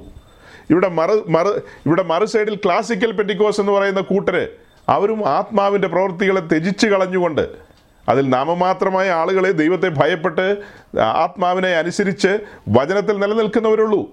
ഇപ്പോൾ വായിച്ചതുപോലെ കാംക്ഷിക്കുന്നവരുള്ളൂ. ബഹുഭൂരിപക്ഷം ആളുകളും ലോകത്തിന്റെ സ്നേഹിതരാകുവാൻ കൊതിച്ചുകൊണ്ട് ലോകത്തിന്റെ സതിരുകളിൽ രസിച്ചുകൊണ്ട് അത്തരം കൂത്തുകളിലും മേളങ്ങളിലും അങ്ങനെയുള്ള കാര്യങ്ങളിലൊക്കെയാണ് അവരുടെ ഇമ്പം. അതിൽ രസിച്ചുകൊണ്ട് അതിലൊന്നും സാരമില്ലെന്നേ. അതൊക്കെ ഇപ്പോൾ എന്താ ഇത്ര പറയാനിരിക്കുന്നത്? നൂറാ സങ്കീർത്തനം നിവൃത്തിയായി എന്ന് വിചാരിച്ചാൽ മതി എന്നൊക്കെ പറയുന്ന ആ ഒരു ലാഘവത്തിലേക്ക് ഈ ജനം കടന്നു വന്നിരിക്കുന്ന ഒരു കാലമാണ്. അതുകൊണ്ട് നമുക്ക് യൂതായോട് ചേർന്ന് പറയാം നിങ്ങൾ നിങ്ങളെ തന്നെ സൂക്ഷിച്ചുകൊള്ളുവിൻ. യൂത അങ്ങനെ പറഞ്ഞ്. നാം നമുക്ക് നമ്മെ തന്നെ സൂക്ഷിക്കാം. വിശുദ്ധിയിൽ നമ്മെ തന്നെ സൂക്ഷിച്ചുകൊണ്ട് നമ്മുടെ കർത്താവ് യേശുക്രിസ്തുവിന്റെ മടങ്ങി വരവ് ആക നമ്മുടെ കർത്താവ് യേശുക്രിസ്തുവിന്റെ മടങ്ങി വരവിനെ ആവലോടെ ആകാംക്ഷയോടെ കാത്തിരിക്കാം. ഭക്തികേടും പ്രപഞ്ചമോഹങ്ങളും വർജിച്ചിട്ട്. ഞാൻ ഒന്നുകൂടെ പറയാം. ഭക്തികേടും പ്രപഞ്ചമോഹങ്ങളും. നമ്മൾ ഉൾപ്പെട്ട് നിൽക്കുന്ന വലിയ ഒരു സമൂഹം അതിലേക്ക് പോയിക്കൊണ്ടിരിക്കുകയാണ്. അതേസമയം തന്നെ അതിൽ നിന്നൊക്കെ തെറ്റിയൊഴിയുന്ന ഒരു റംനന്റ് ഒരു ശേഷിപ്പ് ഒരു ശേഷിപ്പിനെ സ്വർഗം ഉറ്റുനോക്കിക്കൊണ്ടിരിക്കുകയാണ്. തനിക്കായി കാത്തിരിക്കുന്നവരുടെ ഒരു സംഘത്തെ. ഭക്തികേടും പ്രപഞ്ചമോഹങ്ങളും വർജിച്ചിട്ട് ഭക്തിയുടെ വേഷം കെട്ടുകളല്ല അതിന്റെ ശക്തിയെ ത്യജിക്കുന്നവരായിട്ടല്ല ആ ശക്തിയിൽ തന്നെ നമ്മെ കൊണ്ടുവന്നിരിക്കുന്ന ആ ദൈവശക്തിയിൽ പാളയത്തിന് വെളിയിൽ നമ്മുടെ കർത്താവിനോടുകൂടെ അവന്റെ വരവിന് വേണ്ടി നമുക്ക് ആവലോടെ നോക്കി പാർക്കാം. ഈ വചനങ്ങളാൽ ദൈവം നിങ്ങളെ സഹായിക്കട്ടെ. താങ്ക്